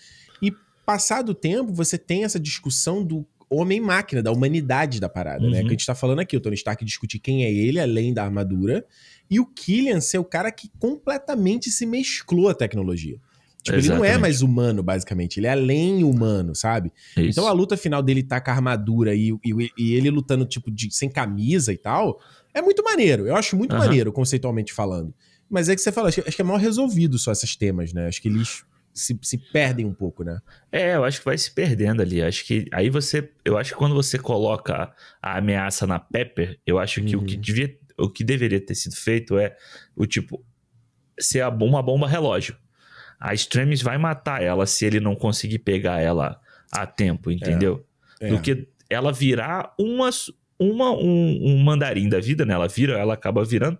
É.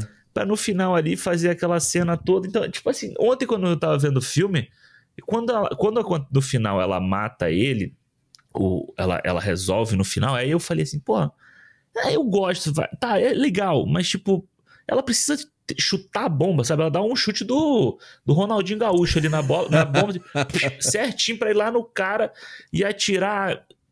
Que é. controle que ela tem com a, com a é. armadura, com a mão, né? Com aquele bagulho da mão do, do Homem de Ferro, pra acertar exatamente uma bombinha desse tamanho assim que tá indo lá. É. Então, eu, é. eu, de novo, é o, é, o, é, o, é o balanço dos dois.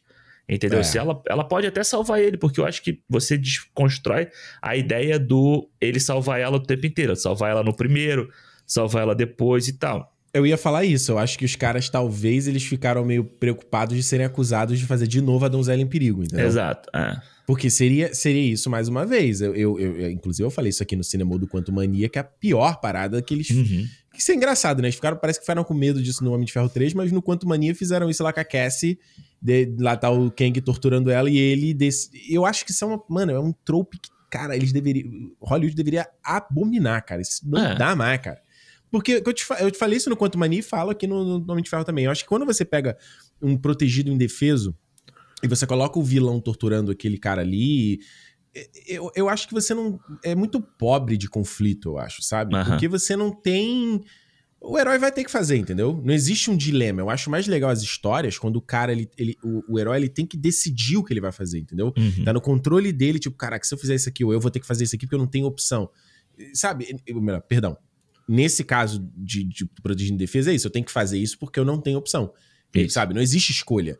Então eu, eu, acho que é pobre você, você, você diminuir o conflito com o vilão a isso. Porque não, uhum. tem, não tem saído. O herói vai deixar a personagem morrer? E a gente vai é. ver gente sendo torturada em tela? Não, então é pobre visualmente, é pobre uhum. de storytelling, é pobre de, em tudo para mim. E aí me parece isso, tipo, não, a bomba tá Pepper salvando o dia porque ela não. Primeiro de, primeiro de, de, de induzir que ela morreu, né? Eu também é. acho. Não precisava, né? Não, e assim, fica ruim, né? Porque, tipo, você induz que ela morreu, aí ela cai ali, aí você tem do, 20 segundos dele sofrendo por ela ter caído ali, e aí daqui a pouco já vem o cara, o, outro, o vilão, para bater nele, aí ele começa, tipo, aí ele faz uma piada no meio da luta, não sei o que, então, tipo, a cabeça do cara que tava sofrendo de estresse pós-traumático há 24 horas atrás, que acabou de perder a mulher que ele ama e, e já tá lutando e fazendo piada, então, tipo, esse esse final é problemático bastante por causa disso, inclusive. É, eu acho que seria interessante fazer uma coisa, mas aí eu não sei se o Shane Black seria o diretor para fazer isso, entende?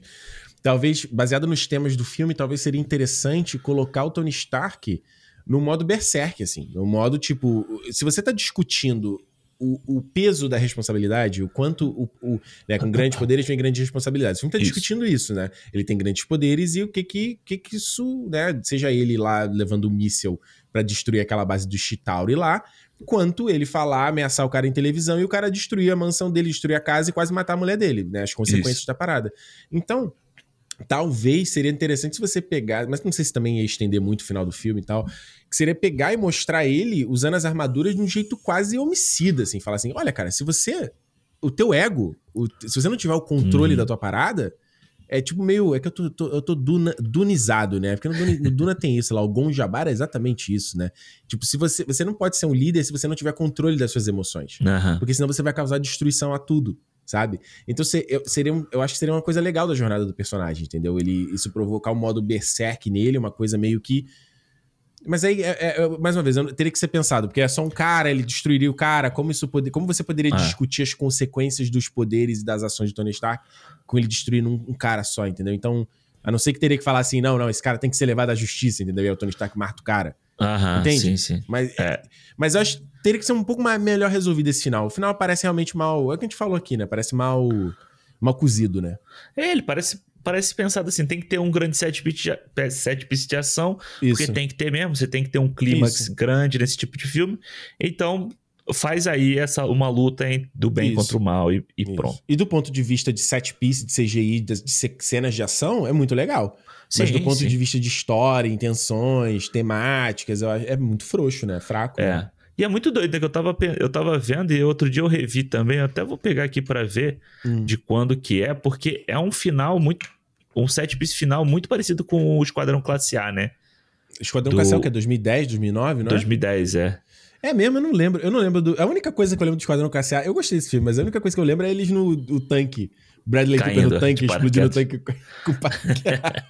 Aquilo aí é muito ridículo, cara. Mas o set piece final é dentro de um barco com, com Ah. containers e tem guindastes, assim, também. É bem, bem O final, do, o final do Máquina Mortífera 4 não é num barco também, caindo? Também, também. Ô, Shane Black. O Shane Black É. dirigiu, escreveu 4? Acho que ele escreveu 4 também, né? Eu acho que não, acho que ele é acreditado só por causa dos, dos Os personagens, mesmo. É. Eu, não gosto, eu não gosto do Máquina Mortífera 4, aquela luta com o Jet Li no final. Eu não gosto É. daquilo ali, não. Na, na- no pier, assim, né? É, é, tem que ver de novo. Tem que ver de novo, tem que ver de novo. Boa, é, eu, eu gosto, eu acho, eu gosto dos três. O quatro eu vejo, eu acho legal, mas eu não se compara com os outros, né? Olha, pra gente concluir esse papo, ma- ma-. Mandarim. Mandarim. O elefante branco dessa história toda, sabe? Gosto, gosto. Vou falar aqui que eu gosto. Eu vou deixar claro que eu acho bom, mano. Eu, eu vou te falar a real, eu gosto as duas opções. Ou seja, se a gente tiver aqui, a gente tá falando de multiverso e opções diferentes de timeline. Tipo, se a gente tivesse o mandarim terrorista do trailer, eu Uhum. também teria gostado. Porque eu achei Sim. muito maneiro o Ben Kingsley, aquele trabalho de voz dele é incrível. A subversão da expectativa, eu gosto também.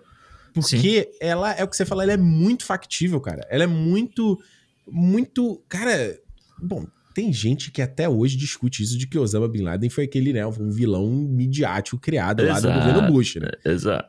Então, assim, porra, tu vê uma história dessa ali na parada, e, e isso, sem desviar muito aqui o assunto, mas a gente citou muito 24 Horas aqui. Pô, 24 Horas foi uma série que bombou ali nos anos 2000 por causa disso, cara. Era guerra ao terror, era essa discussão de você pegar ali, o cara tá ali com turbante, tá falando uma outra língua, tá louvando um outro Exato. deus. Cacete nele, entendeu? E aí a gente vai ver filmes como lá o Vice do Adam McKay, que vai discutir todo o trabalho do lá do. do- como é que era o nome mesmo? Do, do vice-presidente lá do, do Do Bush Dick lá. Cheney. Dick Cheney, de, né, do petróleo que eles foram lá no Oriente Isso. Médio e fizeram a- essa propaganda do guerra ao terror pra destruir os caras e grana que foi gasta no militarismo e os soldados que tem que foram É. destruídos e ficaram com trauma e foram, são completamente abandonados pelo governo que a gente viu no filme lá no Kenobi quando discutiu os clones. Isso. É a mesma parada. O Guerra ao Terror da Catherine Bigelow, né? E o, o Jarhead também, que você falou, né? Do lado do Sam O Mendes Jarhead, é. Até Então- o Zero Dark Thirty lá, o A Hora É, mais, Noite Mais escura Escura, também. né? Então, assim, é muito factível a parada de você ter um É. cara americano criando um vilão do Oriente Médio. É, Porra. total. Porra. E é muito. Eu acho, eu acho que é total. Eu, o que eu, eu acho interessante da ideia, primeiro que eu acho que ela cabe primeiro com a época que o filme estava sendo feito, né? Então ele é até citado no filme. Você tinha o Gaddafi, né? Que é da Síria, se eu não me engano. Acho que é Uhum. da Síria. Que também usava a televisão para fazer os, os discursos da hora. E todas essas, essas figuras, né? Que eram. Foram criadas como os, os, grandes ditadores do Oriente Médio, né, os grandes terroristas lá, elas sempre tiveram esse trabalho de televisão. Né, o, os discursos do Osama Bin Laden, que a CNN, esses canais passavam o tempo inteiro na televisão, né? Todo mundo conhece, passou a conhecer o nome da Al Jazeera porque era o, era o lugar onde eles faziam esses discursos. Verdade. E não sei o que. Então, todo, todo atentado terrorista, você ficava esperando quem era que ia fazer o vídeo assumindo a culpa, né? Você tinha que aquela é o que coisa... a gente viu no começo do Homem de Ferro 1, né? Vamos, né? Não vamos esquecer, no começo do Homem de Ferro 1, né? Exatamente, ele já ele linka né, os, os Dez Anéis aqui com a história do, do Homem de Ferro 1 também. E, é, e, e, várias coisas. Você tinha aquelas coisas dos soldados que são presos e, e, são assassinados ao vivo na televisão. Então você tem várias coisas uhum. dessa, desse período em que ele vem e transforma nesse vilão para você. De novo, aí é aquela coisa: se o, o, o tempo inteiro o fã pede o Dark Knight. Uhum. Né? O, o, pé no chão e ligado com a realidade e tal. Ele cria um vilão baseado nisso. É né? E ele, quando ele subverte, mostrando que o cara é um ator, e é muito doido, porque assim, ele subverte, você vendo outras vezes, você tem um momento em que o Tony Stark fala: Nossa, isso é bem teatral, né? Esse, esse vilão é bem teatral, é bem. bem uhum. é, tem, tem muita coisa de teatro nele aí. Que ele you fala will never see me coming. That's é, number ele... one. Pô, é muito maneiro, cara. É, e tem uma. Esse, eu achei muito desse momento que o Tony Stark fala isso, né? Então eu acho que quando você corta. E é muito doido você cortar pra um cara que é um puta idiota, entendeu? Sim. Não, e, e é engraçado porque ele fazendo a brincadeira de que ele é o ator do método, né? Tipo, método, ele é o ator exato. do método. Então, essa brincadeira que hoje em dia a galera fala muito aí, Rockin' Phoenix, Daniel Day-Lewis e tal, não existe método. Método é, é, coisa pra gente babaca, agir como babaca e tal. Uhum. Ele tá discutindo isso. Ele é um cara tão ator do método que ele acredita que tudo que tá acontecendo é mentira. Ele toma um tiro lá no, no oficial lá e ele acha que aquilo ali é, é encenação, porra. Exato, é parte da, da encenação. É. Ele vai aparecer de novo em alguma coisa, né? Que já tá confirmado, não é? O Mandarim ele vai aparecer no Wonder Man, que é a série do que eu não faço a menor ideia, que é com é Yaya Abdul-Mateen, né, que isso. faz o Morpheus no Matrix Resurrection, uma série do Disney Plus. Mano, eu não sei nada sobre esse personagem. É, nem eu. É, ele parece, esse personagem parece meio um Johnny, tipo um Johnny Cage assim do Mortal Kombat, sabe? Isso, tipo, é. O que é engraçado porque o, o James Gunn, vida, né? é, é, o James Gunn vai fazer, ele anunciou aquele que eu esqueci o nome, Guardião Dourado, que também parece Isso. que é na mesma linha, né? É, não sei, mas mas Você parece. Vê, mais uma vez a gente falando sobre essas, essas coincidências de Hollywood, né? É, é, é. a gente não então, sabe, estamos tipo... aqui na expectativa, a gente não, né, estamos aqui chutando. Tipo, é, e aí ver. você vê que a Marvel colocou, fez isso, foi muito criticado, e depois o cara aparece no Shang-Chi, vai aparecer agora de novo, então, tipo, eles mantêm fiel. Sustentam. Ao, eles, eles se mantêm fiéis ao, ao, ao, ao que eles criam, né? É. Então, tipo assim, eu não, e não desgosto, mano, do, do, do, Ben Kingsley depois, sabe? Quando ele tá. Porque você vê que é um, um cara que tá baseado ali em bebida, ele droga, fazendo, não sei o que. Leleu, leleu. É, aí eu acho que a galera fica puta por esse momento, mas repara na, como o Tony Stark e o Rhodes agem quando eles veem aquilo, sabe? Eles estão confusos igual a gente, igual, igual como é que eu fiquei no cinema. É. Exato. Ninguém tá entendendo que porra é essa, assim, sabe? Tem uma hora que ele aponta a arma pra cabeça do, do Ben Kingsley, assim, do tipo, mano, para com essa porra. I'm an actor, I'm an actor, but not an actor. Porra, é muito bom, cara. para, ele fala uma parada, tipo, para com essa porra, me fala onde é que tá o mandarim de verdade. Aí ele fala, não tem mandarim de verdade. Isso, é, eu acho é. muito bom, mano. Eu acho muito, muito bom. Não, eu, eu, eu já falei isso aqui no, no cinema do Shang-Chi. Eu acho melhor do que o mandarim do Shang-Chi. Desculpa. Ai, Tony Long, foda, ator foda, chinês, concordo, mas eu acho o mandarim do Shang-Chi péssimo. Eu não gosto desse personagem. Eu acho que. E, e, é. E é é a coisa. A gente tá falando, são temáticas que já vêm do, do, dos outros Homens de Ferro, essa coisa da, da, da guerra ao terror. Eu acho que também, se você coloca o vilão, tô falando, a interpretação dele lá como terrorista era muito legal. Mas eu acho que seria mais pobre, assim, se no fim do. Imagina, né? Você tem esse vilão, esse cara é um terrorista, aí ele tem uns anéis mágicos. Imagina se tivesse isso, mano. Aí você coloca o mandarim, mas você não coloca os anéis mágicos. Aí a galera ia reclamar porque é só um terrorista genérico. Exato. Então, assim, não tem muito como ganhar, sabe? Eu acho que você fazer essa parada que é muito complicada. Eu acho que o, o filme do Shang-Chi ele se sai bem nessa parada. Uhum. Que é uh, uma coisa que a galera acho que tá muito ligada hoje em dia, mais essa coisa do misticismo do Oriente, tá ligado? Uhum. Essa coisa de tipo, ah, você tem o sábio tibetano, o cara lá que do outro lado do mundo, né? E tem aqui os, a, a cultura e a religião. Pô, vou, vou, vou pra, vou pra Índia, vou pro, pra Taiwan, pra lá aprender, vou me desconstruir, sair daqui do capitalismo, da minha sociedade uhum. ocidental. Né, você tem essa, essa, essa bobeira, né? Sim, que, sim. que a Marvel teve que quebrar, que isso vem do quadrinho, né, de décadas passadas, e que a Marvel, por exemplo, teve que quebrar isso no Doutor Estranho lá, com a anciã lá da Tilda Swinton, que foi muito criticado também. Então, acho que você, se você traz esse personagem, né, tudo bem, o Ben Kingsley é um, né, um ator inglês e tal, mas ele tem origens, né, indiana, imagina indiana, né, pela, pela fisionomia dele, eu não tenho eu certeza. Acho que sim. então, aqui. você traz esse, esse personagem, você traz esse ator para fazer isso, esse de novo, uhum. né? Imagina, é a mesma coisa que eles iam fazer. Ele ia botar um ator, acho que tibetano para fazer o, o, o ancião, para fazer ele o sábio, né? Com aquele bigodinho. É. Aquele Fumanchu, bigode, aquele assim, né? Fumanchu. Mano, não dá mais pra fazer isso, cara. Até é. porque eu tava vendo... Pequeno, pequena tangente aqui, eu tava vendo uma história sobre arquite... arqu... por que, que a Chinatown dos, pa... dos, dos, dos Estados Unidos, né, dos países, não... Elas têm uma arquitetura própria, né? Elas não têm arquitetura da China mesmo, entende? Uhum. E aqueles, né, aqueles tetos, né, com aquela, aquela todo aquele estilo. Per... E eles estavam explicando, enfim, resumindo aqui. Eles contam lá de como isso, como isso surgiu e como, o, no caso, assim, o povo, o povo chinês, né, principalmente, como eles eram representados, como eles eram tratados na cultura. Como eles eram. É, e geralmente essa figura do Fumanchu, do bigodinho, né? Aí, você, uhum. aí os caras mostram umas ilustrações deles com umas unhas gigantescas, é. igualzinho o Fumanchu lá do Aventureiros do Bairro Proibido. Igualzinho. Então, isso é uma parada que traz essa, essa conotação. Conotação, né? Conotação é o que não é atribuído, isso. né? Essa conotação, esse background, né? De você representar culturas é, que não são do do imperialismo como algo exótico. A gente viu isso, inclusive, agora no, no Pantera Negra Wakanda para sempre, onde muitas isso. pessoas fizeram aqueles deboches da, a respeito do visual de Talocan, por exemplo, sabe? Exato. Então tem, tem essa pegada que a galera tá muito sensível de não repetir isso, né? Até porque você. A grana dos mercados desses mercados são muito. é muito expressivo. Então você, pô, é meio desrespeitoso até, sabe? É. Eu vi, eu não me lembro se foi a Michelle Yeoh ou se foi o Ken Hui Kwan que falou naquele Stable Read lá, Table Read não, Round Table da do Hollywood Reporter sobre ah. isso, né?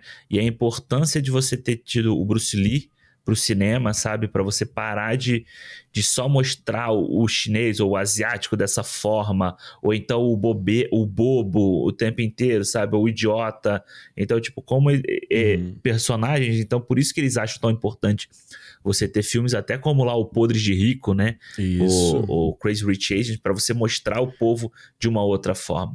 Ué, teve agora o Donnie Yen, o, o John Wick 4, né? Fazendo o Kane, que ele, eu, vi, eu vi um papo que ele, que ele inicialmente seria um visual meio, sabe, aquele asiático o tipo o Raiden, sabe? Do Mortal Kombat, com o chapéu. Usando aquela coisa... roupa com, com os botões assim, com a mão para dentro, né? É, e que foi uma exigência dele pra assistir o papel. Ele falou: não, peraí, o John Wick é um personagem super descolado, super estiloso. Por que, que eu não posso ser esse mesmo personagem? É, uh -huh. Estiloso. E, porra, o visual do Kane eu acho fantástico. É fodaço, né? É. Fudido, entendeu?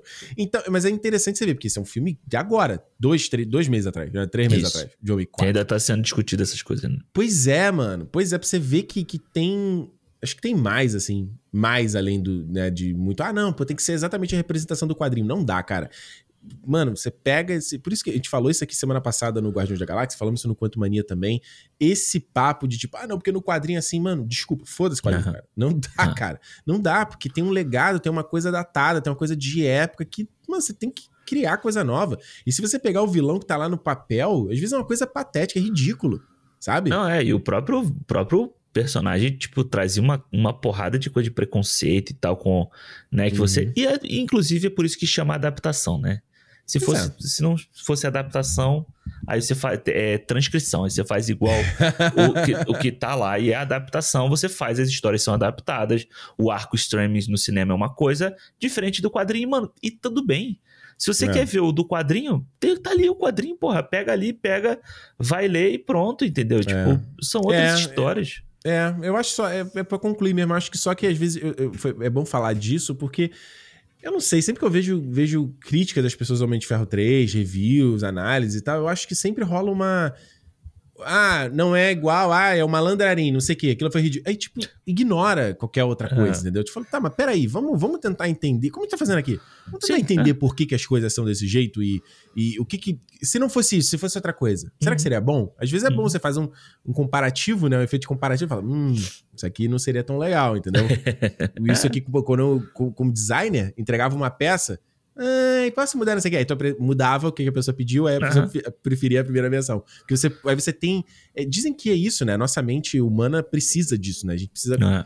comparar. A gente, é, muitas pessoas não conseguem fazer tipo abstração assim, né, de você olhar uma coisa além do que você tá vendo ali, imaginar a probabilidade Sim, e tal. É. Então, às vezes você, aí você põe um do lado do outro e fala, bom, tá, você achou isso aqui ruim, esse malandrarinho é ruim. Tá aqui o mandarim fiel aos quadrinhos, tá maneiro? Ah, é, eu acho que imagina você pega. Imagina assim: se você pegasse o mandarim do, do, do Shang-Chi, como ele é representado, tudo ali e tal, e você jogasse ele numa história do Homem de Ferro. Uhum. Entendeu? São dois, duas, duas representações que eu acho boas, tá? Eu gosto do mandarim do Shang-Chi e gosto do Tony Stark do Homem de Ferro aqui, do mundo que é criado em volta uhum. do Homem de Ferro. Mas eles não combinam. Não combina, né? Não combina você não colocar uma parte mágica, e, né, e tipo ancestral e não sei o que, num mundo datado por armas e militarismo e, e política do Homem de Ferro. Você tem que mudar algum, alguma das duas pontas. Ou você ia ter que pegar e criar mais tempo para você dar, sei lá, mano, o que para você explicar isso aqui acontecendo no mundo do Homem de Ferro, entendeu? Pois é. É, é totalmente diferente. E lembra, então... Alexandre, que nessa época a Marvel só tinha falado de questão mágica no primeiro Thor. Não Exato. tinha ainda discussão. E que não era de... mágica, né? Ela é, era tecnologia, só que é... você é tão avançado que você vê como mágica, né, que ele fala. Pois é, não tinha nem tido Guardiões da Galáxia nessa época. Então você não. vê como, como né, o Shang-Chi 2021, sabe? Você já passou por um caminhão, uma evolução da percepção ah. das pessoas a respeito daquele universo, né? E detalhe que o Shang-Chi do, Shang do filme, o, o mandarim do Shang-Chi também não é fiel ao quadrinho, não. É. não. Exato, tem, não é. é. Pô, Shang-Chi do quadrinho tem um negócio do dragão com os anéis. Mano, tem uma parada louca que os caras não botaram isso no filme. Que o seria demais. Os anéis não são anéis, né? São, tipo, pulseiras, vamos dizer assim. Porra, então enfim, né? Vamos pras notas? Vamos. Olha, Homem de Ferro 3, como eu falei aqui, cara, acho que é um filme que injustiçado. Acho que sim que as pessoas pegaram muito pesado com esse filme na época, principalmente por, essa, essa exigência do filme ter que ser um Vingadores, sabe? E não conseguir fazer uma coisa. Cara, e é, e é, doido, né? Porque a gente tá falando isso até agora, cara. A gente tá falando isso ano passado a respeito das séries da Marvel, sabe? Tipo, uhum. cara, olha a obra pelo que ela é, entendeu? Meio que esquece o que você viu antes. Você tá vendo uma coisa. Uma... Você começou agora, você entrou, entrou frio aqui para ver o negócio, sabe? E não, tem que ser a mesma coisa, tem que ser aquilo que. Vi... Então, eu gosto muito do Homem de Ferro como essa, essa ousadia, pô, e tão cedo na Marvel, de experimentar uhum. o diferente.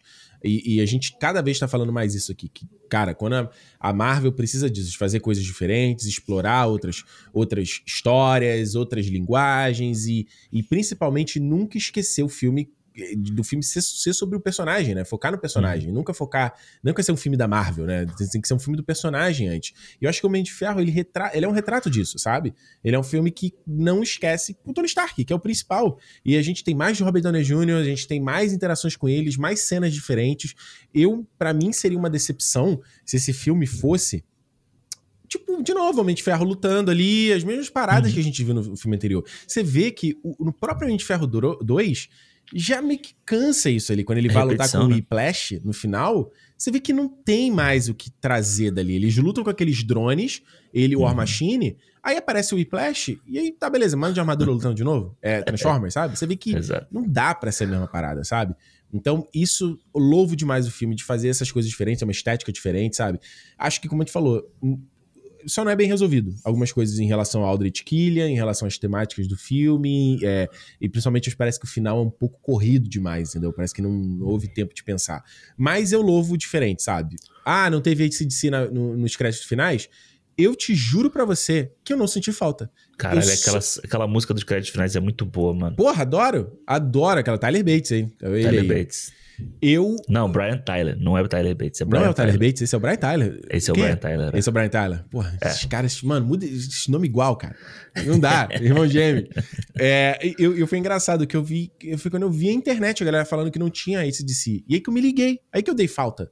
Porque eu vendo Uhum. o filme em si, não deu falta pra mim ali. A coisa ali dos créditos, bonita, a coisa. É porque a galera, é, mais uma vez, tem que ser muito sério, né? E o crédito você vê que é engraçado, né? Ele É. coloca os caras fazendo as poses. E, enfim, cara, pra mim, a gente vai pro cinema pra se divertir, né, cara? Às vezes acho que tem filme pra ser sério, sombrio e tal. E eu acho que esse filme aqui ele explora algumas temáticas mais sérias, mas você vê que tem uma limitação da própria linguagem ali, do próprio universo e tal, entendeu? É.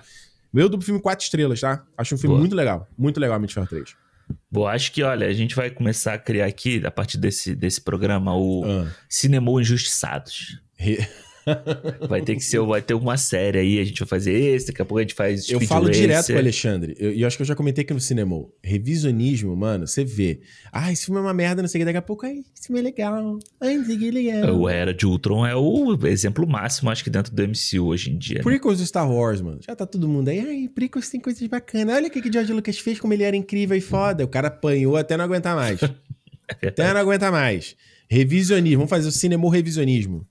Revisionou. Ícones injustiçados, sei lá.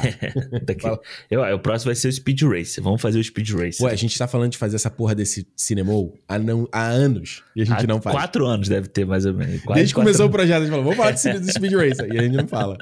Vem aí, vem aí, vem aí. Vem aí, vem aí. Cara, olha, eu, eu acho que o que eu mais gosto no Homem de Ferro 3 é ele ser um filme divertido.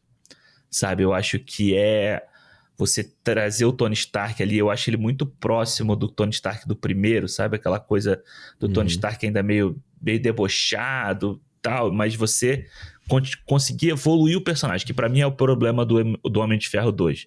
Você não conseguir evoluir o personagem. A evolução dele no Homem de Ferro 2 é ele criar o, o Arkham.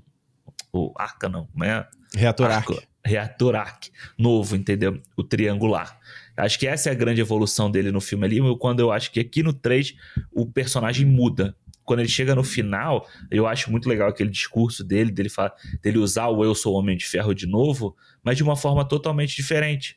É. Se no primeiro é uma forma muito mais, tipo, egoísta, né? Tipo, ele Na verdade, ele nem fala achando- isso, né? Ele fala, você sabe quem eu sou. Exato.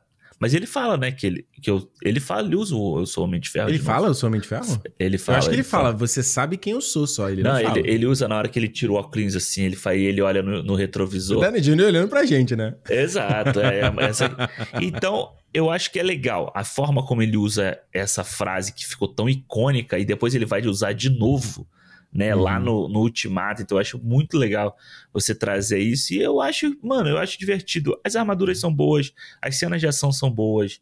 Sabe, ele com o garotinho lá é legal, o molequinho, que você vê a diferença dele pra ele no Jurassic World. Porra. Sabe que ele é uma criança irritante no Jurassic World e ele não é uma criança irritante nesse filme aqui, entendeu? Eu gosto muito quando ele fala assim, ai, você vai me deixar aqui no É, frio. tá que zoa ele. Aí ele, não, eu vou, e sabe por quê? Porque ele, aí ele fala, porque nós estamos conectados com o que, o que o garoto tinha falado antes pra ele. Então a dinâmica dele é muito boa. O Robert Downey Jr. ele tá muito bem nesse filme aqui. Acho que ele trabalha muito bem o lado dele como Tony Stark aqui, sabe? Então, Ele nesse, no Guerra Civil, acho que são dos melhores, assim. E no Ultimato também ele tá muito bem, né? Ele tá muito bem. É, e é legal essa coisa de você ter assuntos do Homem de Ferro sendo explorados aqui que vão ser trabalhados lá na frente. De paternidade dele com a Pepper e, de- e de- da identidade dele como herói e tal. Então eu gosto muito. E eu gosto muito do- da, da quebra do mandarim. As pessoas ficam putas com isso, mas eu acho bom, mano. Eu acho quando o filme tem coragem de pelo menos provocar esse tipo de, de sentimento na- nas pessoas, entendeu? É Verdade. isso que eu acho que a gente fala e falta um pouco na Marvel. Tem que ter provocação. Com Sabe, a você-. Provocação. Não era esse o programa dele? É, da é. cultura? Provocação. Você tem que provocar. Por mais que você as pessoas possam não gostar do, do Thor Ragnarok, que já faz isso também, entendeu? É um filme que divide muita gente também, porque provoca você mostrar o Deus do Trovão de uma outra forma. Então, Isso. Então, para mim, ele tem, ele tem muito mérito nisso aqui. Eu dou quatro também, mas mais por causa desse final. Só perde para mim mais por causa desse final, dessa coisa meio desconjuntada ali do vilão e tal, mas Uhum. poderia até ser uma nota maior, mas fico de quatro. Fico de quatro? Aí, ó. Ih, vacilão. de quatro estrelas aí que tá, que tá de bom tamanho. É, pô, lembra? Cara, você falou, você tava falando a sua nota aí, eu lembrei que a galera ficou puta com o fato dele tirar o reator arca, fazer a cirurgia e tirar a parada. O Aham. que, pô, pra fechar uma trilogia, foi muito legal. Começou com isso, terminou com isso. A galera ficou puta Exato. lembro disso. E com a cena pós-créditos, né? Dele com o Bruce Banner, né? Que aí eu dou um crédito, Ah, que ela é. não adiciona- acrescenta porra nenhuma, né? Não, acrescenta porra nenhuma, mas é doido, né? Porque se ele tá contando a história o filme inteiro, o filme inteiro é contado, ele tá contando pra. não- aí ainda fica puto, não tá contando pra você, tá contando pra ele, né? que tá contando pra ele. Pelo menos a narração não faz uma coisa aí que eu já reclamei de Sr. Taika Waititi, por exemplo, ou o próprio Quanto Mania, que é tipo você narrar pra facilitar o roteiro, né? Ele, Exato. ele narra ali, é legal, mas ele, ele não interfere muito na jornada e na sua interpretação do filme. Ao Não. meu ver, né? Pelo menos, É né? como se fosse uma introdução, né? Como se fosse uma abertura do, do negócio, assim, só. Pois é. E aí, você concorda pra gente? Com a gente? Você acha que a gente passou muito pano pra Homem de Ferro 3? Já sabe, deixa aí nos comentários. Ou deixa nas nossas redes aí, Cinemou Podcast em todo lugar, que a gente vai adorar ouvir a sua opinião. Tô percebendo uma galera mais ativa nos comentários do YouTube. Estou percebendo. Estou Hum. É, né? sentindo. Tô sentindo tá- a galera mais ativa. É bom, é bom, é bom que gera uma, gera uma discussão lá. E aí, às vezes, você olha, o, o- tem uma thread lá, tipo, uma galera discutindo, sabe? Dentro do post. muito tipo, legal. Muito 10, legal. 12 replies. Eu ó, vou só postar e falar aqui, trazer aqui a parcial que eu Ah. botei lá pro pessoal falar no meu, no meu Instagram, Ah, que sobre o Homem de Ferro 3, quem não gosta é Ah. 45% dos votos dizendo que quem não gosta é maluco. E 40% quem não gosta é sábio.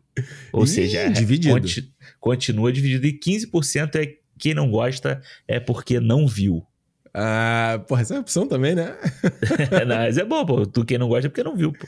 Pois é, doideira, né? Que já tem tanto 10 anos aí, né? A galera pode ter, ter passado de total, né? Pois é. Comenta com a gente, inclusive, vale dizer, sugerem um filme aí que vale, vale um revisionismo do cinema, ou vale a gente olhar, de repente, ou Boa. um filme que foi muito detonado, ou foi um filme que foi muito amado. Também a gente pode fazer isso aqui, dar uma olhada, dar uma revisitada. E seria legal pegar uns filmes que a gente não comenta tanto aqui. Não traz o último Jedi, por exemplo, a Sessão Skywalker. Por favor, Porra. entendeu? Não dá, De baixa novo. no Superman. De Ninguém novo. aguenta mais falar dessas merdas desses filmes. Ninguém aguenta. Ah, essas merdas, Último Jedi? Ah! Não, não, essas merdas de tipo, de discussão. Discussão Não. de merda. Está gravado o ato falho do Alexandre aqui. A verdade não. É, o tempo é o senhor da razão. É isso aí, ó. O tempo Dessas mostra. merdas de. É, tudo é uma merda, é uma merda de discussão, pô. Uma discussão de merda. Toda hora a gente tem que ficar discutindo a mesma bosta. traz aí. Sugere um filme aí. Que, tá pensar? A gente falou do Speed Racer. Que outro filme que daria a ser que foi um filme injustiçado que a galera detonou? Acho que valeria, sei lá, um Demolidor do Ben Affleck. Justo ou não? Constantine do Ken Reeves. Bom, também. muito, foi muito odiado ou não? Aí te traz aqui, a gente vai fazer esse. Vamos olhar, né? Botar o nosso jaleco, né? Ali, fe- fe- fechar Nossa os lupa, óculos. analisar. Isso, luva. psh, psh, e a gente ali fazendo, dissecando o filme ali, analisando. Comenta aí com a gente. E eu já falei e falo de novo: clube.cinemopodcast.com pra você que quer chegar junto e dar uma moral e incentivar a gente a fazer mais aqui desse programa. Semana que vem a gente tá de volta e, como eu sempre digo, se é dia de cinema! Cinema! Valeu!